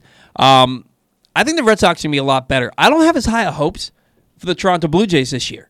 Uh, everybody wants to look at that Blue Jays team and say, "Oh my God, their lineup can hit with anybody." Yeah, So could the early 2000s Texas Rangers, and they didn't Yeah. do diddly squat because you can have as much offensive firepower as you want. If you can't pitch, you can't win. Yeah, I, I don't really think they invested in the pitching they, they should have. You know, last year they, at the trade deadline, they went out and got Taijuan Walker, who's obviously a really good starter. He pitched very well for them. He got a big deal with the Mets, so they lost some guys, and I'm not sure they added enough. You know, Nate Pearson's kind of knocking on the door for them as a top prospect, but he came up last year, was generally ineffective, wasn't, you know, probably wasn't ready at that point. Um, but yeah, I mean, you, you've got Ryu at the top, who they've, they've got 80 something million invested into. And then below that, it, it's kind of not great. There's no one really that stands out to me that is going to go out there and be able to pitch for them every five days that I would I would be scared of as as an opposing team, except Ryu, as I mentioned. So. While I think they're building something great, I, I don't know if they can contend with the Yankees. And, and like I said, as we made our predictions last show, the Yankees look like an 100 win team to me at best, you know, probably 95, 96 wins. And the Blue Jays probably come in as, as, as a wild card at maybe 89, 90 wins. Um, and just because of that lineup, you've got guys like George Springer, Bo Bichette. You expect Vlad Guerrero to take a step forward at some point. Cavan Biggio, they really like it, it's a talented team. Teoscar Hernandez, it, it really is a talented team. But the pitching, I agree with you, is, is a little bit, it falls a little bit short. Um, but they do have a nicer bullpen now. You know, Jordan Romano is a solid option back there. So um, they're, they're building something for sure. Well, yeah, they, they have they have a solid back end of the bullpen, but they bring in Kirby. I don't know how we got on to talking about the Blue Jays on an Orioles a Blue show when they're playing show. When, when they're playing the Red Sox, but we're going to keep talking about them anyway because we got a little bit of time to fill here before we get Paul Mancano on the show here in the Chesapeake Employers Insurance Studio. Um, but yeah, look, if Nate Pearson is who they who they and we think he is, they have a nice one-two punch at Yeah. the top of their Yep. rotation in Hyunjin Ryu and Nate Pearson. But after that, you have Tanner Roark, you have Steven Matz, and th- who's who's the other pitcher? Robbie Ray. Robbie Ray, in, yeah. in, in their rotation, who are all reclamation projects. Yeah, eh, that's the way I would look and, at and it. none of them have had success since about 2015. Robbie Ray's 2016. been Steven Matz and Robbie Ray have been have been fine the past few years, but just not like they were, you know, uh, a couple years before that, and which is to be expected. They're reclamation projects, as you mentioned. Ex- So. exactly. And Tanner Roark hasn't been good since he left the Nationals. Yeah. Mhm. A- And, even then, his last year with the Nationals, he wasn't great either. Uh, and their bullpen, without Kirby Yates, you have Jordan Romano, who was shaky, getting that save against the Yankees the other day.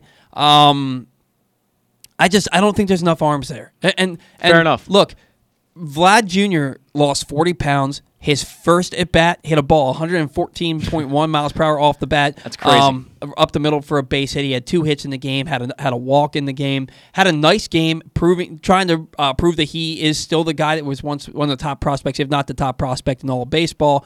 They're gonna hit. They're gonna hit, Right. and yeah, they might be an 85 win team.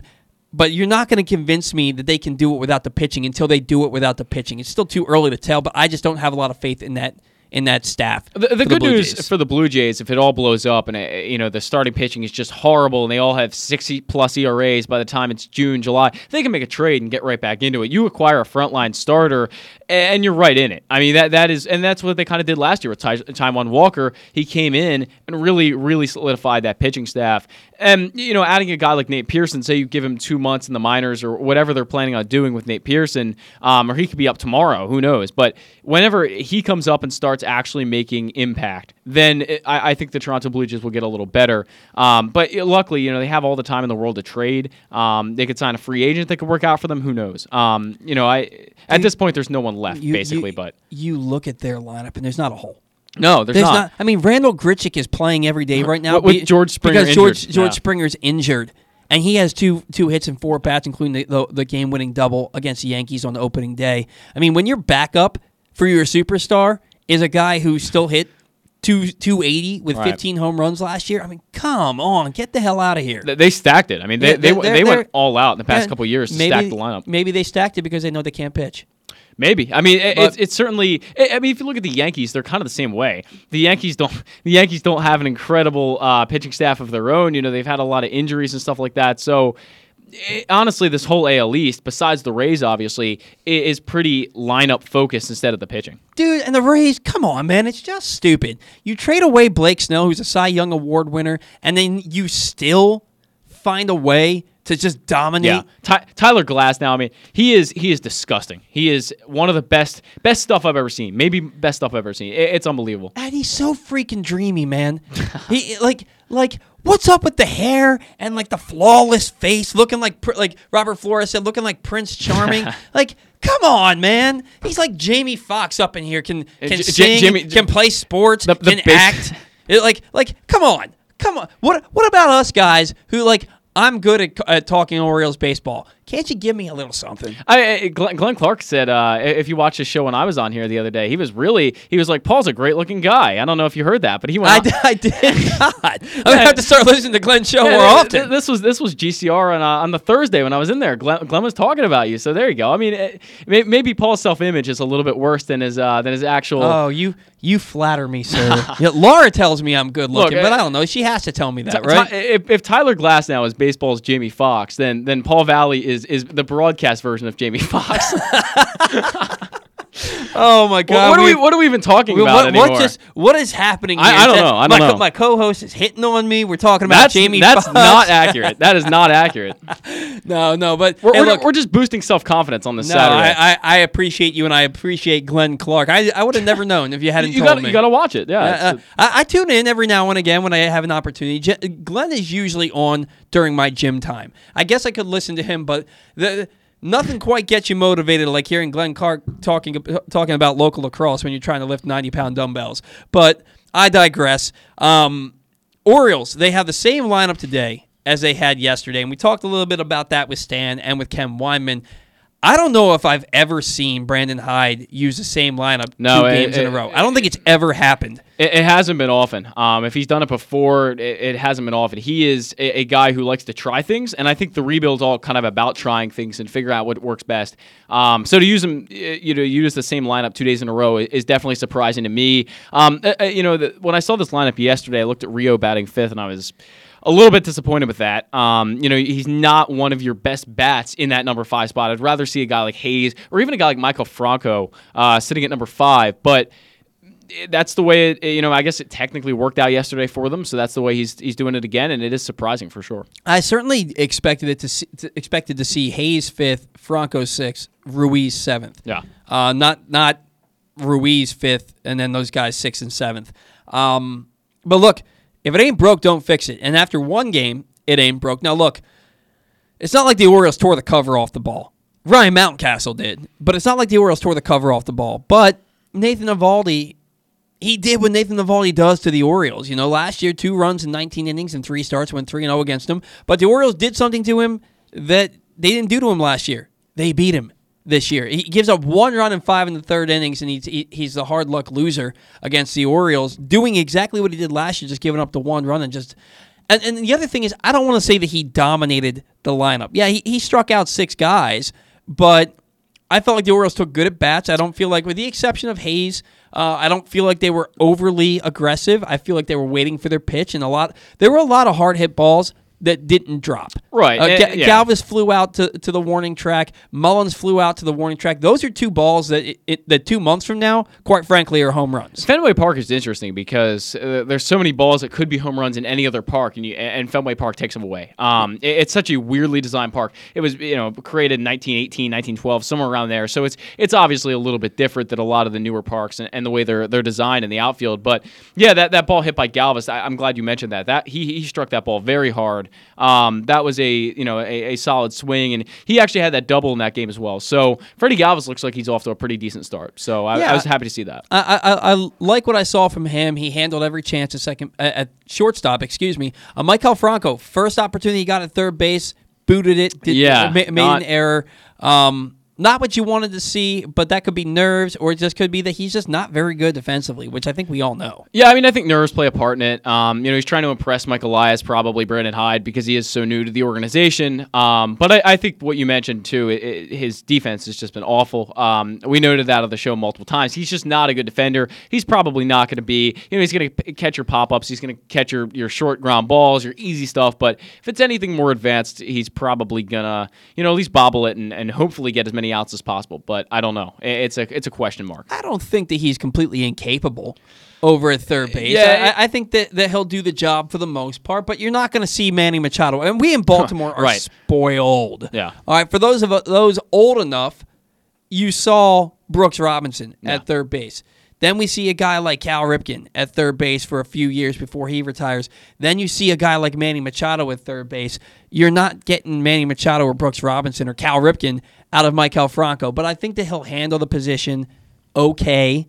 Um, and he'll make the plays he needs to make, and he won't make, he won't make some of those plays, and he's not going to get to the balls that those other guys could get to. But that's okay because the Orioles aren't expected to do anything anyway this year. Yeah, I feel like defense has always been a, a focus for the Orioles. You know, guys like J.J. Hardy over the years, and of course, you mentioned all, all the great third basemen in Orioles history. Brian Roberts was a good defender. Um, you know, just in the recent past, it seems like the Orioles have tried to build defense a- as kind of a key asset for them, and that's kind of what they've gotten away with, eh, or or kind of gotten away from, I should say, in this season a little bit. Bringing in a guy like Maikel Franco, who's not a very good, a good defender.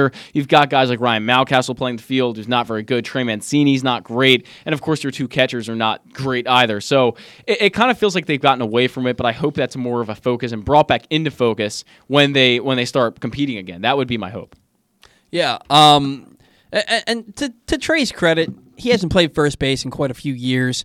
Uh, I think he'll be better as the season goes on. He certainly wasn't great in spring training. Mountcastle DH'd yesterday. He's DHing again today. I wouldn't be surprised to see him DH again tomorrow. I think they want to save him from that monster early on in the year, keep his confidence at a higher level. Um, but look, the guys that are on this roster right now, like a Maikel Franco, probably not here at the end of the year. You're probably going to see somebody else. You might see Rio Ruiz back there playing third base. I thought it was interesting in the, in the ninth inning yesterday. Um, Ruiz was shifted over to third base, and Ramon Urias was brought in to play second to end the game. Uh, and that's something that we could see more of um, this coming year. Now on the line, though, from MASN All Access, we have Paul Mancano. Paul, how are you today? Good. How you guys doing? We're doing well. Really happy to have you on the program and wanted to get you on here for a while, but opportunity never struck until right now. So happy to, to have you. Uh, after the uh, opening day win for the Orioles yesterday, they seem to be off to a pretty solid start. What are your thoughts on John Means' dominance and Ryan Mountcastle's performance in yesterday's game? Yeah, I mean that game story definitely had to start and end. I feel like with John Means, he was absolutely outstanding yesterday. That that's the John Means that I think we were hoping to see last year in 2020. Uh, him kind of take that leap after such a, a great rookie season, um, and we got it. I mean, seven shutout innings, one hit allowed, five Ks. The late life on his pitches is some of the best that I think we've seen from an Oriole star in a while. Um, and so, not beyond just the box score, I think he passed the eye test yesterday. He looked like a true ace. And in this rotation, you're not going to have too many, you know, solid answers. I think in 2021, you may see some bright spots from some young guys, but for the most part, you're going to get some up and down performances. So if John Means can be that John Means uh, most times that he uh, comes up in the rotation, I think this team will be much, much better off. Uh, certainly. And John Means, like you said, the game story starts and ends with him yesterday, but somewhere in the middle, and a majority of those paragraphs would be about Trey Mancini and him, him getting back on the field, coming back from colorectal cancer. Uh, what did it mean to you to see Trey back on the field and contributing to this ball club? Yeah, absolutely. I mean, uh, Trey is is going to be, you know, one of the biggest stories in baseball this year, and certainly the dominant story I think for the Orioles because it it is just so awesome to see him back on the field, and it's it is just a, an insane whirlwind of a year for him, and and everybody had a horrible 2020. And this guy had the worst 2020 of all. Um, when you read some of the stories about everything that he went through and um, how he had his family and friends to stick with him through that entire time. And then he shows up early for spring training. He hits 333 in spring, um, and he's back on the field batting second for the Orioles, playing first base. Um, is just an incredible triumph. And I don't know exactly how many games he will be able to play this year, how many games we'll see him at first. I know he's in the lineup again today, but um, just for him to get back on the field, even regardless of the results. I know he had the hit and walk yesterday, but um, pretty much th- he could bat, you know, below the Mendoza line, I think, for the first month of the season, and it would still be a win just to have him back on the field playing baseball. Paul, we've talked a lot about you know Trey Mancini possibly becoming the, the comeback player of the year for the American League. What do you think Trey would have to do to, to win that honor, or or just is him simply playing 162 games give him that honor uh, automatically? I mean, in, in, I'm definitely biased, but in my mind, he has to be the favorite because Right. no matter what else you've come back from. I mean, you know, there. I'm sure there are other, there will be other great stories about guys coming back um, that you wouldn't expect and performing at a high level. Um, but how many of them have come back from colon cancer, stage three colon cancer, and missing the entire season? Um, I mean, y- you know, most players in baseball obviously didn't get as many innings pitched or as many at bats last year. They're all kind of trying to adjust to a full 162. He didn't play any games last year. He didn't get a single at bat other than some at bats in the cage after he was done his chemotherapy treatment and he'd worked his body back up. So, you know, it is it is going to be a lot to ask of him to to play close to 162 and I think Brandon Hyde will do a good job of making sure that, you know, he knows when to keep him in the lineup and when to give him a day off and um he can trust his player and Trey's going to want to be in there every game, but maybe, you know, take it easy when the dog days of summer hit. But in my mind, Trey's the favorite for that award just because, you know, coming back from chemotherapy treatment, stage three cancer, uh, is unlike any other kind of injury that you could come back from. Well, absolutely. And seeing Trey come out and, and perform and actually contribute coming back from that is something that we're going to remember forever here in Baltimore. Uh, and what can make it that much more special? Uh, we just saw that the All Star game has been moved from Atlanta because of the, the voting restrictions. And now we're looking at Baltimore is on a list of, I think I saw a list of five cities that could get the All Star game. Uh, and if, if you get the All Star game in Baltimore, there's a good chance you're going to see Trey on that roster. What would it mean for the city of Baltimore to be able to get that All Star game after failing to get it for the last half decade or so? Yeah, I mean that that would be awesome. Um, obviously, the last time we saw the All Star game uh, in Baltimore was what 1993, um, and it produced some of the best All Star game storylines. Um, you know, in the history of the game, it was the first time that really the nation was kind of introduced to Camden Yards as this new model for a professional ballpark. And that set the stage for this new wave of ballparks being built around baseball. Um, that was such a, an important All Star game when it was there. And I think in order for, you know, if, if um, I don't know what the chances are. I don't have any inside info as to whether it could be moved uh, to Baltimore, but I know that the city itself is dying for um, to have the the game back there. I know the mayor tweeted about it yesterday. Um, you know, I think it would be an awesome decision if they could could get it done and get it uh, brought to Baltimore because I know the fans would love it. I know the fans would turn out for it, um, and I think it would be, you know, it's a long time coming. A long time since we've seen um, Oriole Park at Camden Yards on the big stage like that again. So I I would love to see it. I don't know what the odds of it uh, happening are, but if it doesn't happen this year, hopefully it can happen at some point soon because uh, you know the nation's capital got one a few years ago, and I think it's high time that Baltimore gets one again. Well, certainly Baltimore is more than a deserving city to get the All Star game. And I was telling Zach earlier in the program, I was actually at that All Star game in 1993. Uh, I remember Mike Mussina getting himself up to warm up and everybody chanting to get him into the game. I remember Randy Johnson throwing behind John, John Kruk's head. It was, and I remember the final score was American League nine, National League three. But that that's about all I remember from that game because I was eight years old at the time. But certainly hope to see another one of those and maybe see Juan Soto hit the warehouse in the uh, in the home run derby. That would be a sight for sore eyes. So uh, now look, Yeah. uh, Paul, we thought that we knew this roster this time last week. And then by Saturday night, the Orioles got started on some moves that nobody really saw coming. Yolmer Sanchez released. They thought we thought he'd be the starting second baseman. Rio Ruiz moved over to second base. Both Rule Five guys make the team. Which of these moves shocked you the most for the Orioles?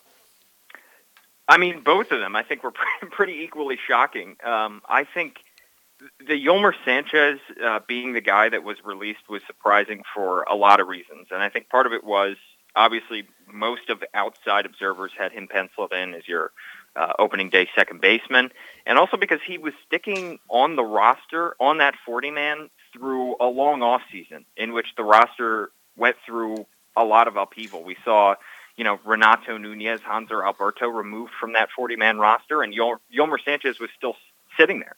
Uh, you know, he made it through the entire offseason and the almost the entire spring training schedule still on that roster. So to us, from the outside, I think we saw that as a sign of confidence from the organization that he was going to be able to be that opening day second baseman.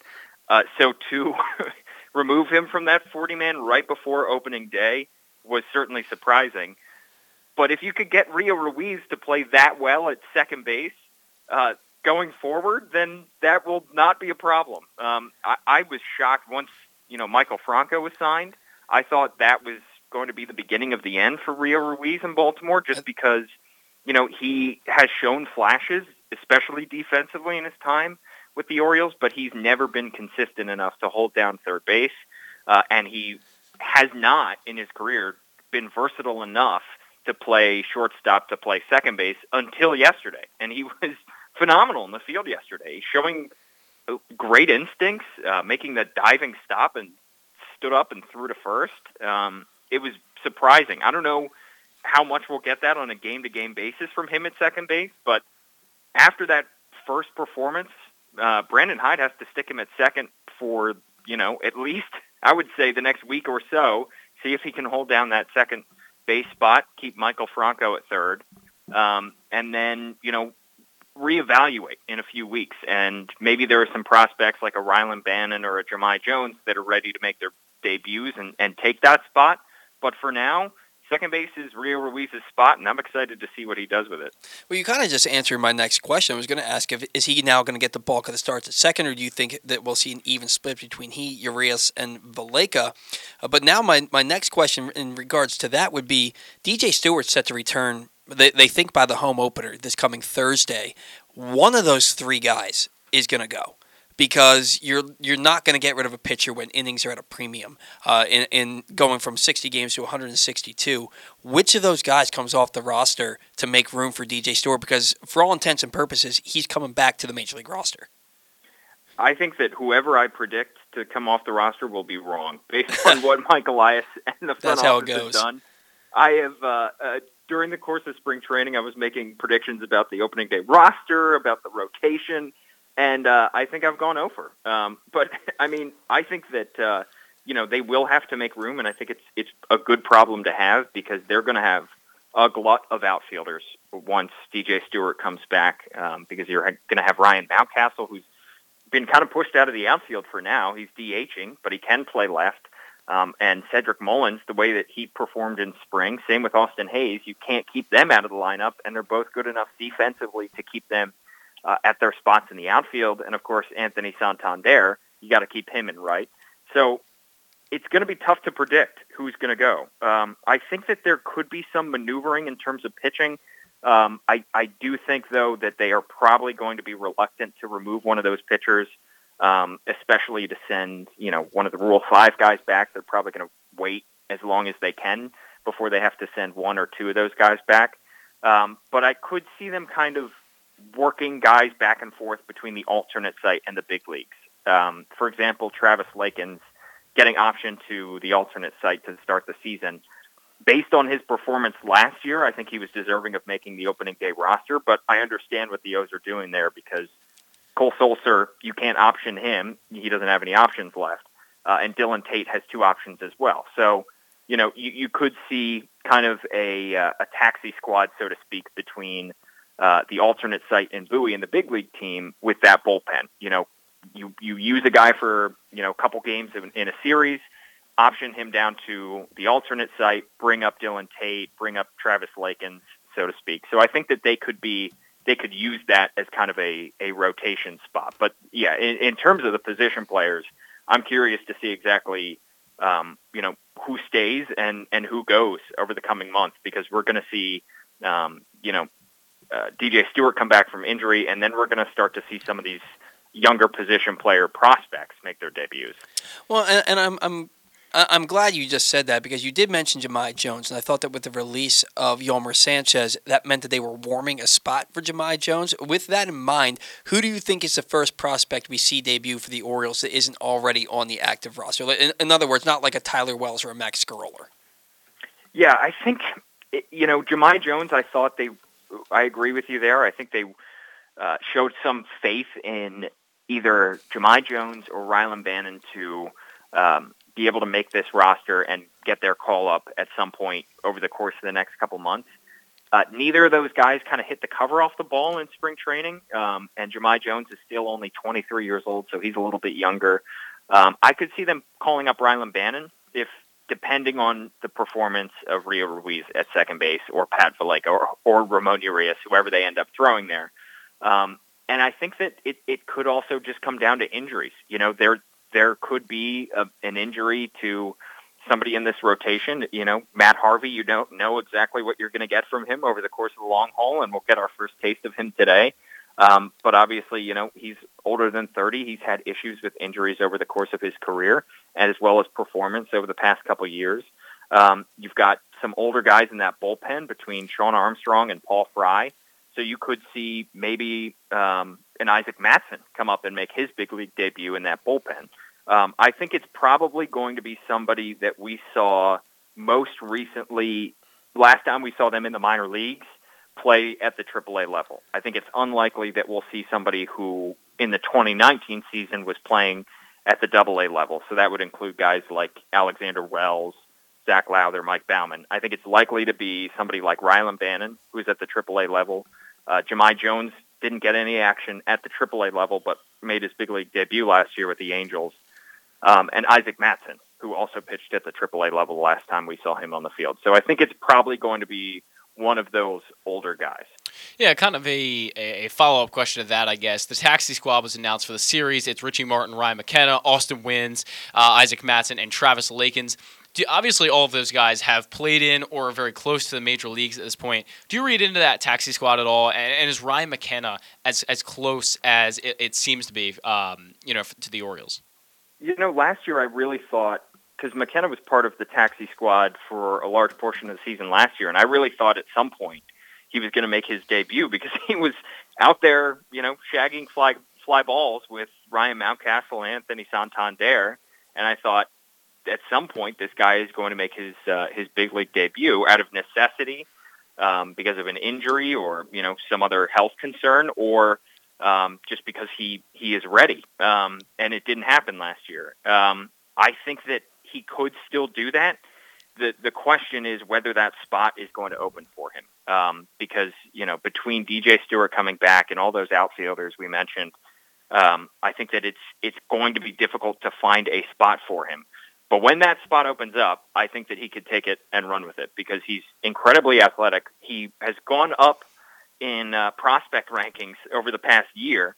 Um, he's bulked up. He has more power, I think, than people might expect. Uh, stole 20 plus bags at the Double A level in 2019, uh, and can legitimately play center field defensively. So um, that guy is going to find a spot uh, in the big leagues at some point soon. But he is still, I think, 23, turns 24 this year, a little bit on the younger side. Um, it's great that he's getting the experience of being around the big leaguers and being a part of that taxi squad. Um, but I, it's, I'm trying not to read too much into it. Uh, him being a part of that taxi squad, just based on what we saw last year.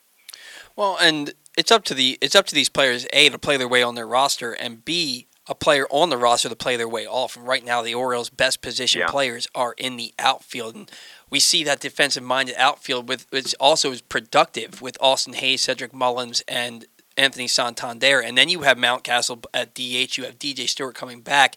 It may be a while before we see Ryan McKenna or Yusniel Diaz get up, get up to the major league uh, level, just because the Orioles might not need them now. Ineffectiveness and injuries happen, um, so that that could change things. But right now, it seems to be a solid position group.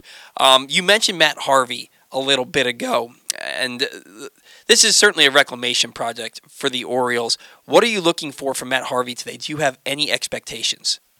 I'm I'm trying not to, um, just because it's been a long time since we've seen a very a healthy, first and foremost, and effective Matt Harvey in a regular season game. Um, you know, last year with the Kansas City Royals, really very little pressure on him. Uh, was used out of the rotation, out of the bullpen, and struggled in both roles, and and couldn't stick with that team long term. Um, you know, he came into camp this year, uh, has said all, and and done all the right things. Um, you know, has has talked about how he has been working with uh, analytics teams in order to improve um, his pitches, and and he's really diving into that. Um, but we have not yet entirely seen it. Uh, we've seen some of it in spring training, um, and he was better, much better at the end of spring training than he was at the beginning of spring training. If, if you know, that Matt Harvey in that first start uh, can stayed that Matt Harvey throughout all of spring training. I don't know if he's on this roster, let alone the second pitcher in this rotation. Uh, but he definitely did improve by the end of uh, spring training. I don't know exactly how much the Orioles expect from him as well. So I think kind of, you know, it, it, given the fact that it's a minor league deal that uh, just guaranteed him a million dollars for making the team, I don't think that they the expectations are particularly high. But that being said, I mean, he has shown some flashes, and you know, he some of his off-speed pitches looked phenomenal by the end of spring training, and he was actually getting guys to swing and miss.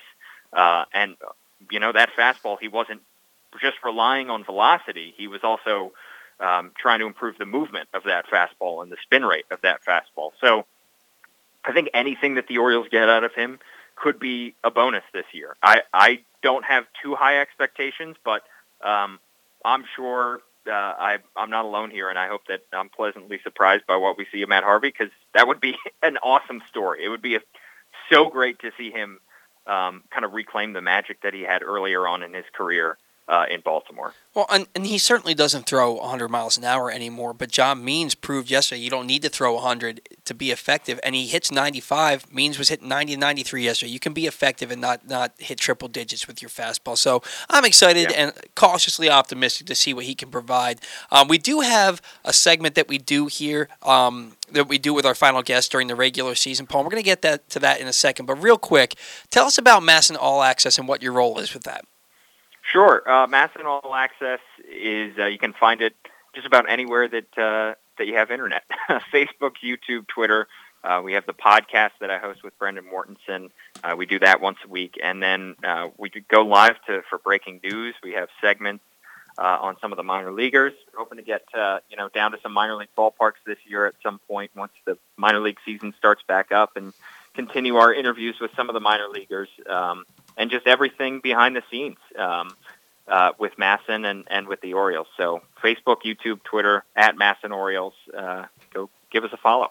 Yeah, we certainly will, and you, you give a lot of great content, and we're looking forward to getting back to again this year. And you've you've been around with MASN for a few years now, so it's nice to have you on our program. Uh, now, Paul, I mentioned that we do a segment with our guests in the final um, slot of the show, and we call this segment "Take to Rake." Uh, I am the defending 2020 champion, and I got to pick first last week. Um, basically, what we do is we take a player. Um, I, I take a player, Zach takes a player, and our guest takes a player that we expect to have the best week for the Orioles between our shows. So from Saturday to Saturday, uh, or Saturday to Friday. Last week I took Ryan Mountcastle. They only had one game and he had the, the, the big blow of the game, the two run double off the Green Monster.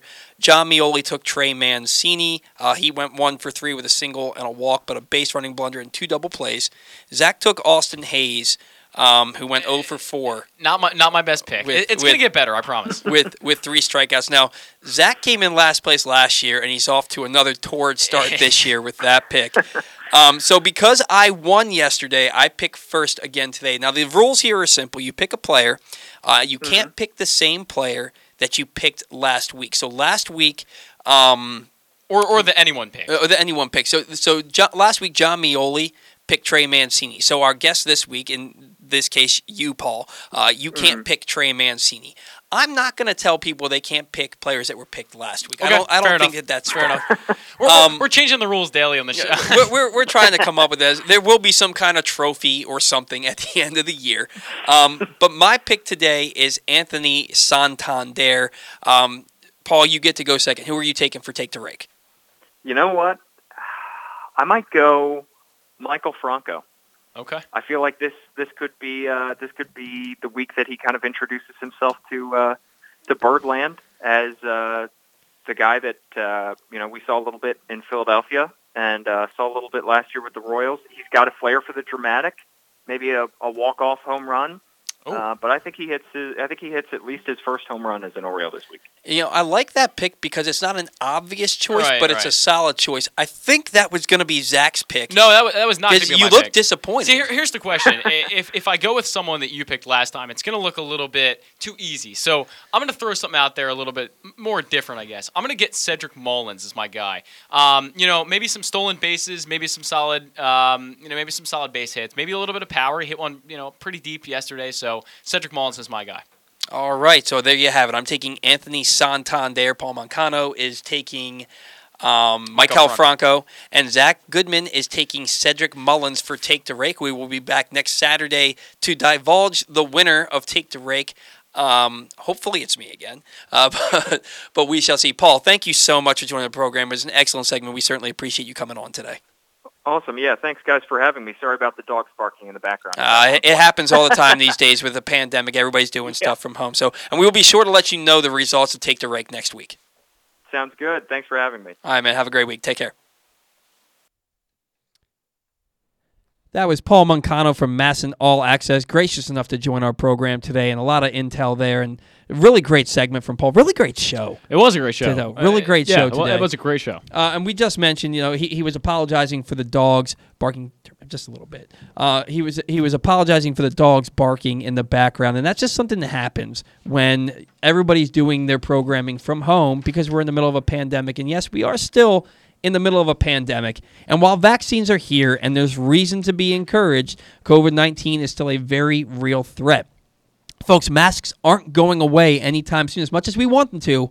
Not going away anytime soon. So let's wear masks that celebrate our hometown and the teams and athletes we love. Pressbox is offering three different types of home team masks, including a purple and orange Maryland flag pattern 20 inch neck gaiter, plus a Celebrate 8 purple neck gaiter honoring the MVP quarterback, and an over the ear two ply Maryland flag mask featuring a faded version of the iconic state flag. These are decorative masks, folks. They are not CDC approved, but they are perfect for hanging out and watching games this fall while supporting your teams and being respectful to those around you.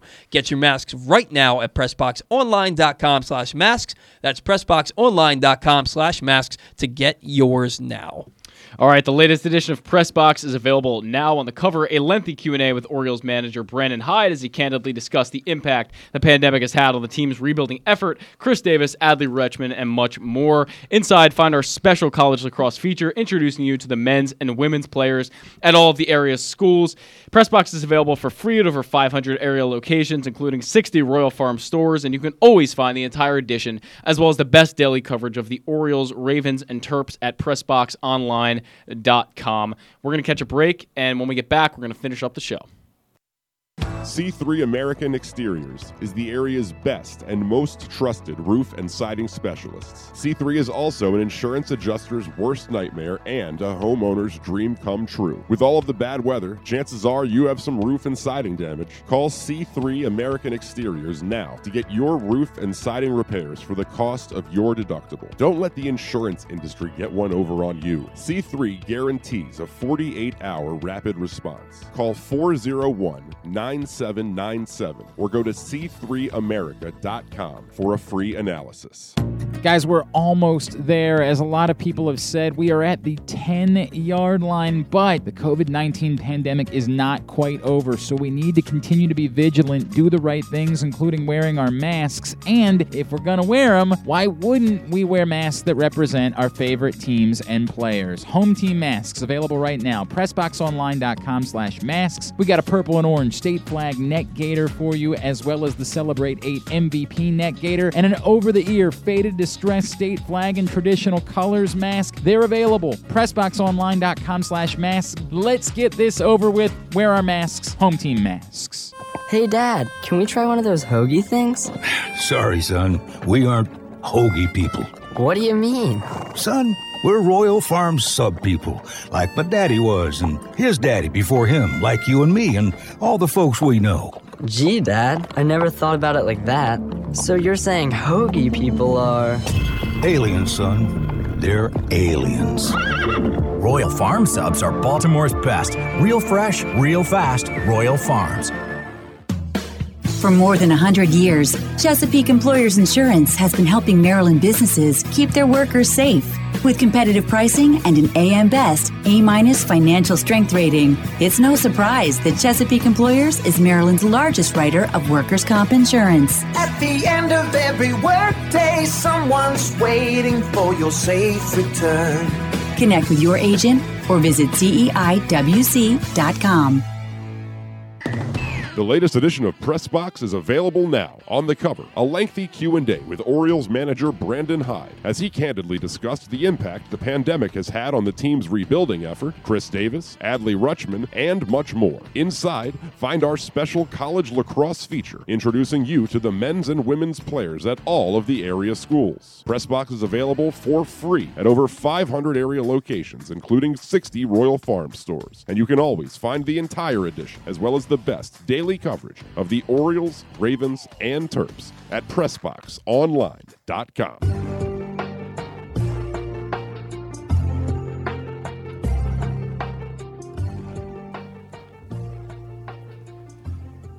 All right, make the most out of every day in a Toyota RAV4 available in hybrid or gas only models. A RAV4 can get you where you want to go in style. Check out buyatoyota.com for deals on new RAV4s from your local Toyota dealer today. We're back with the final segment of our show.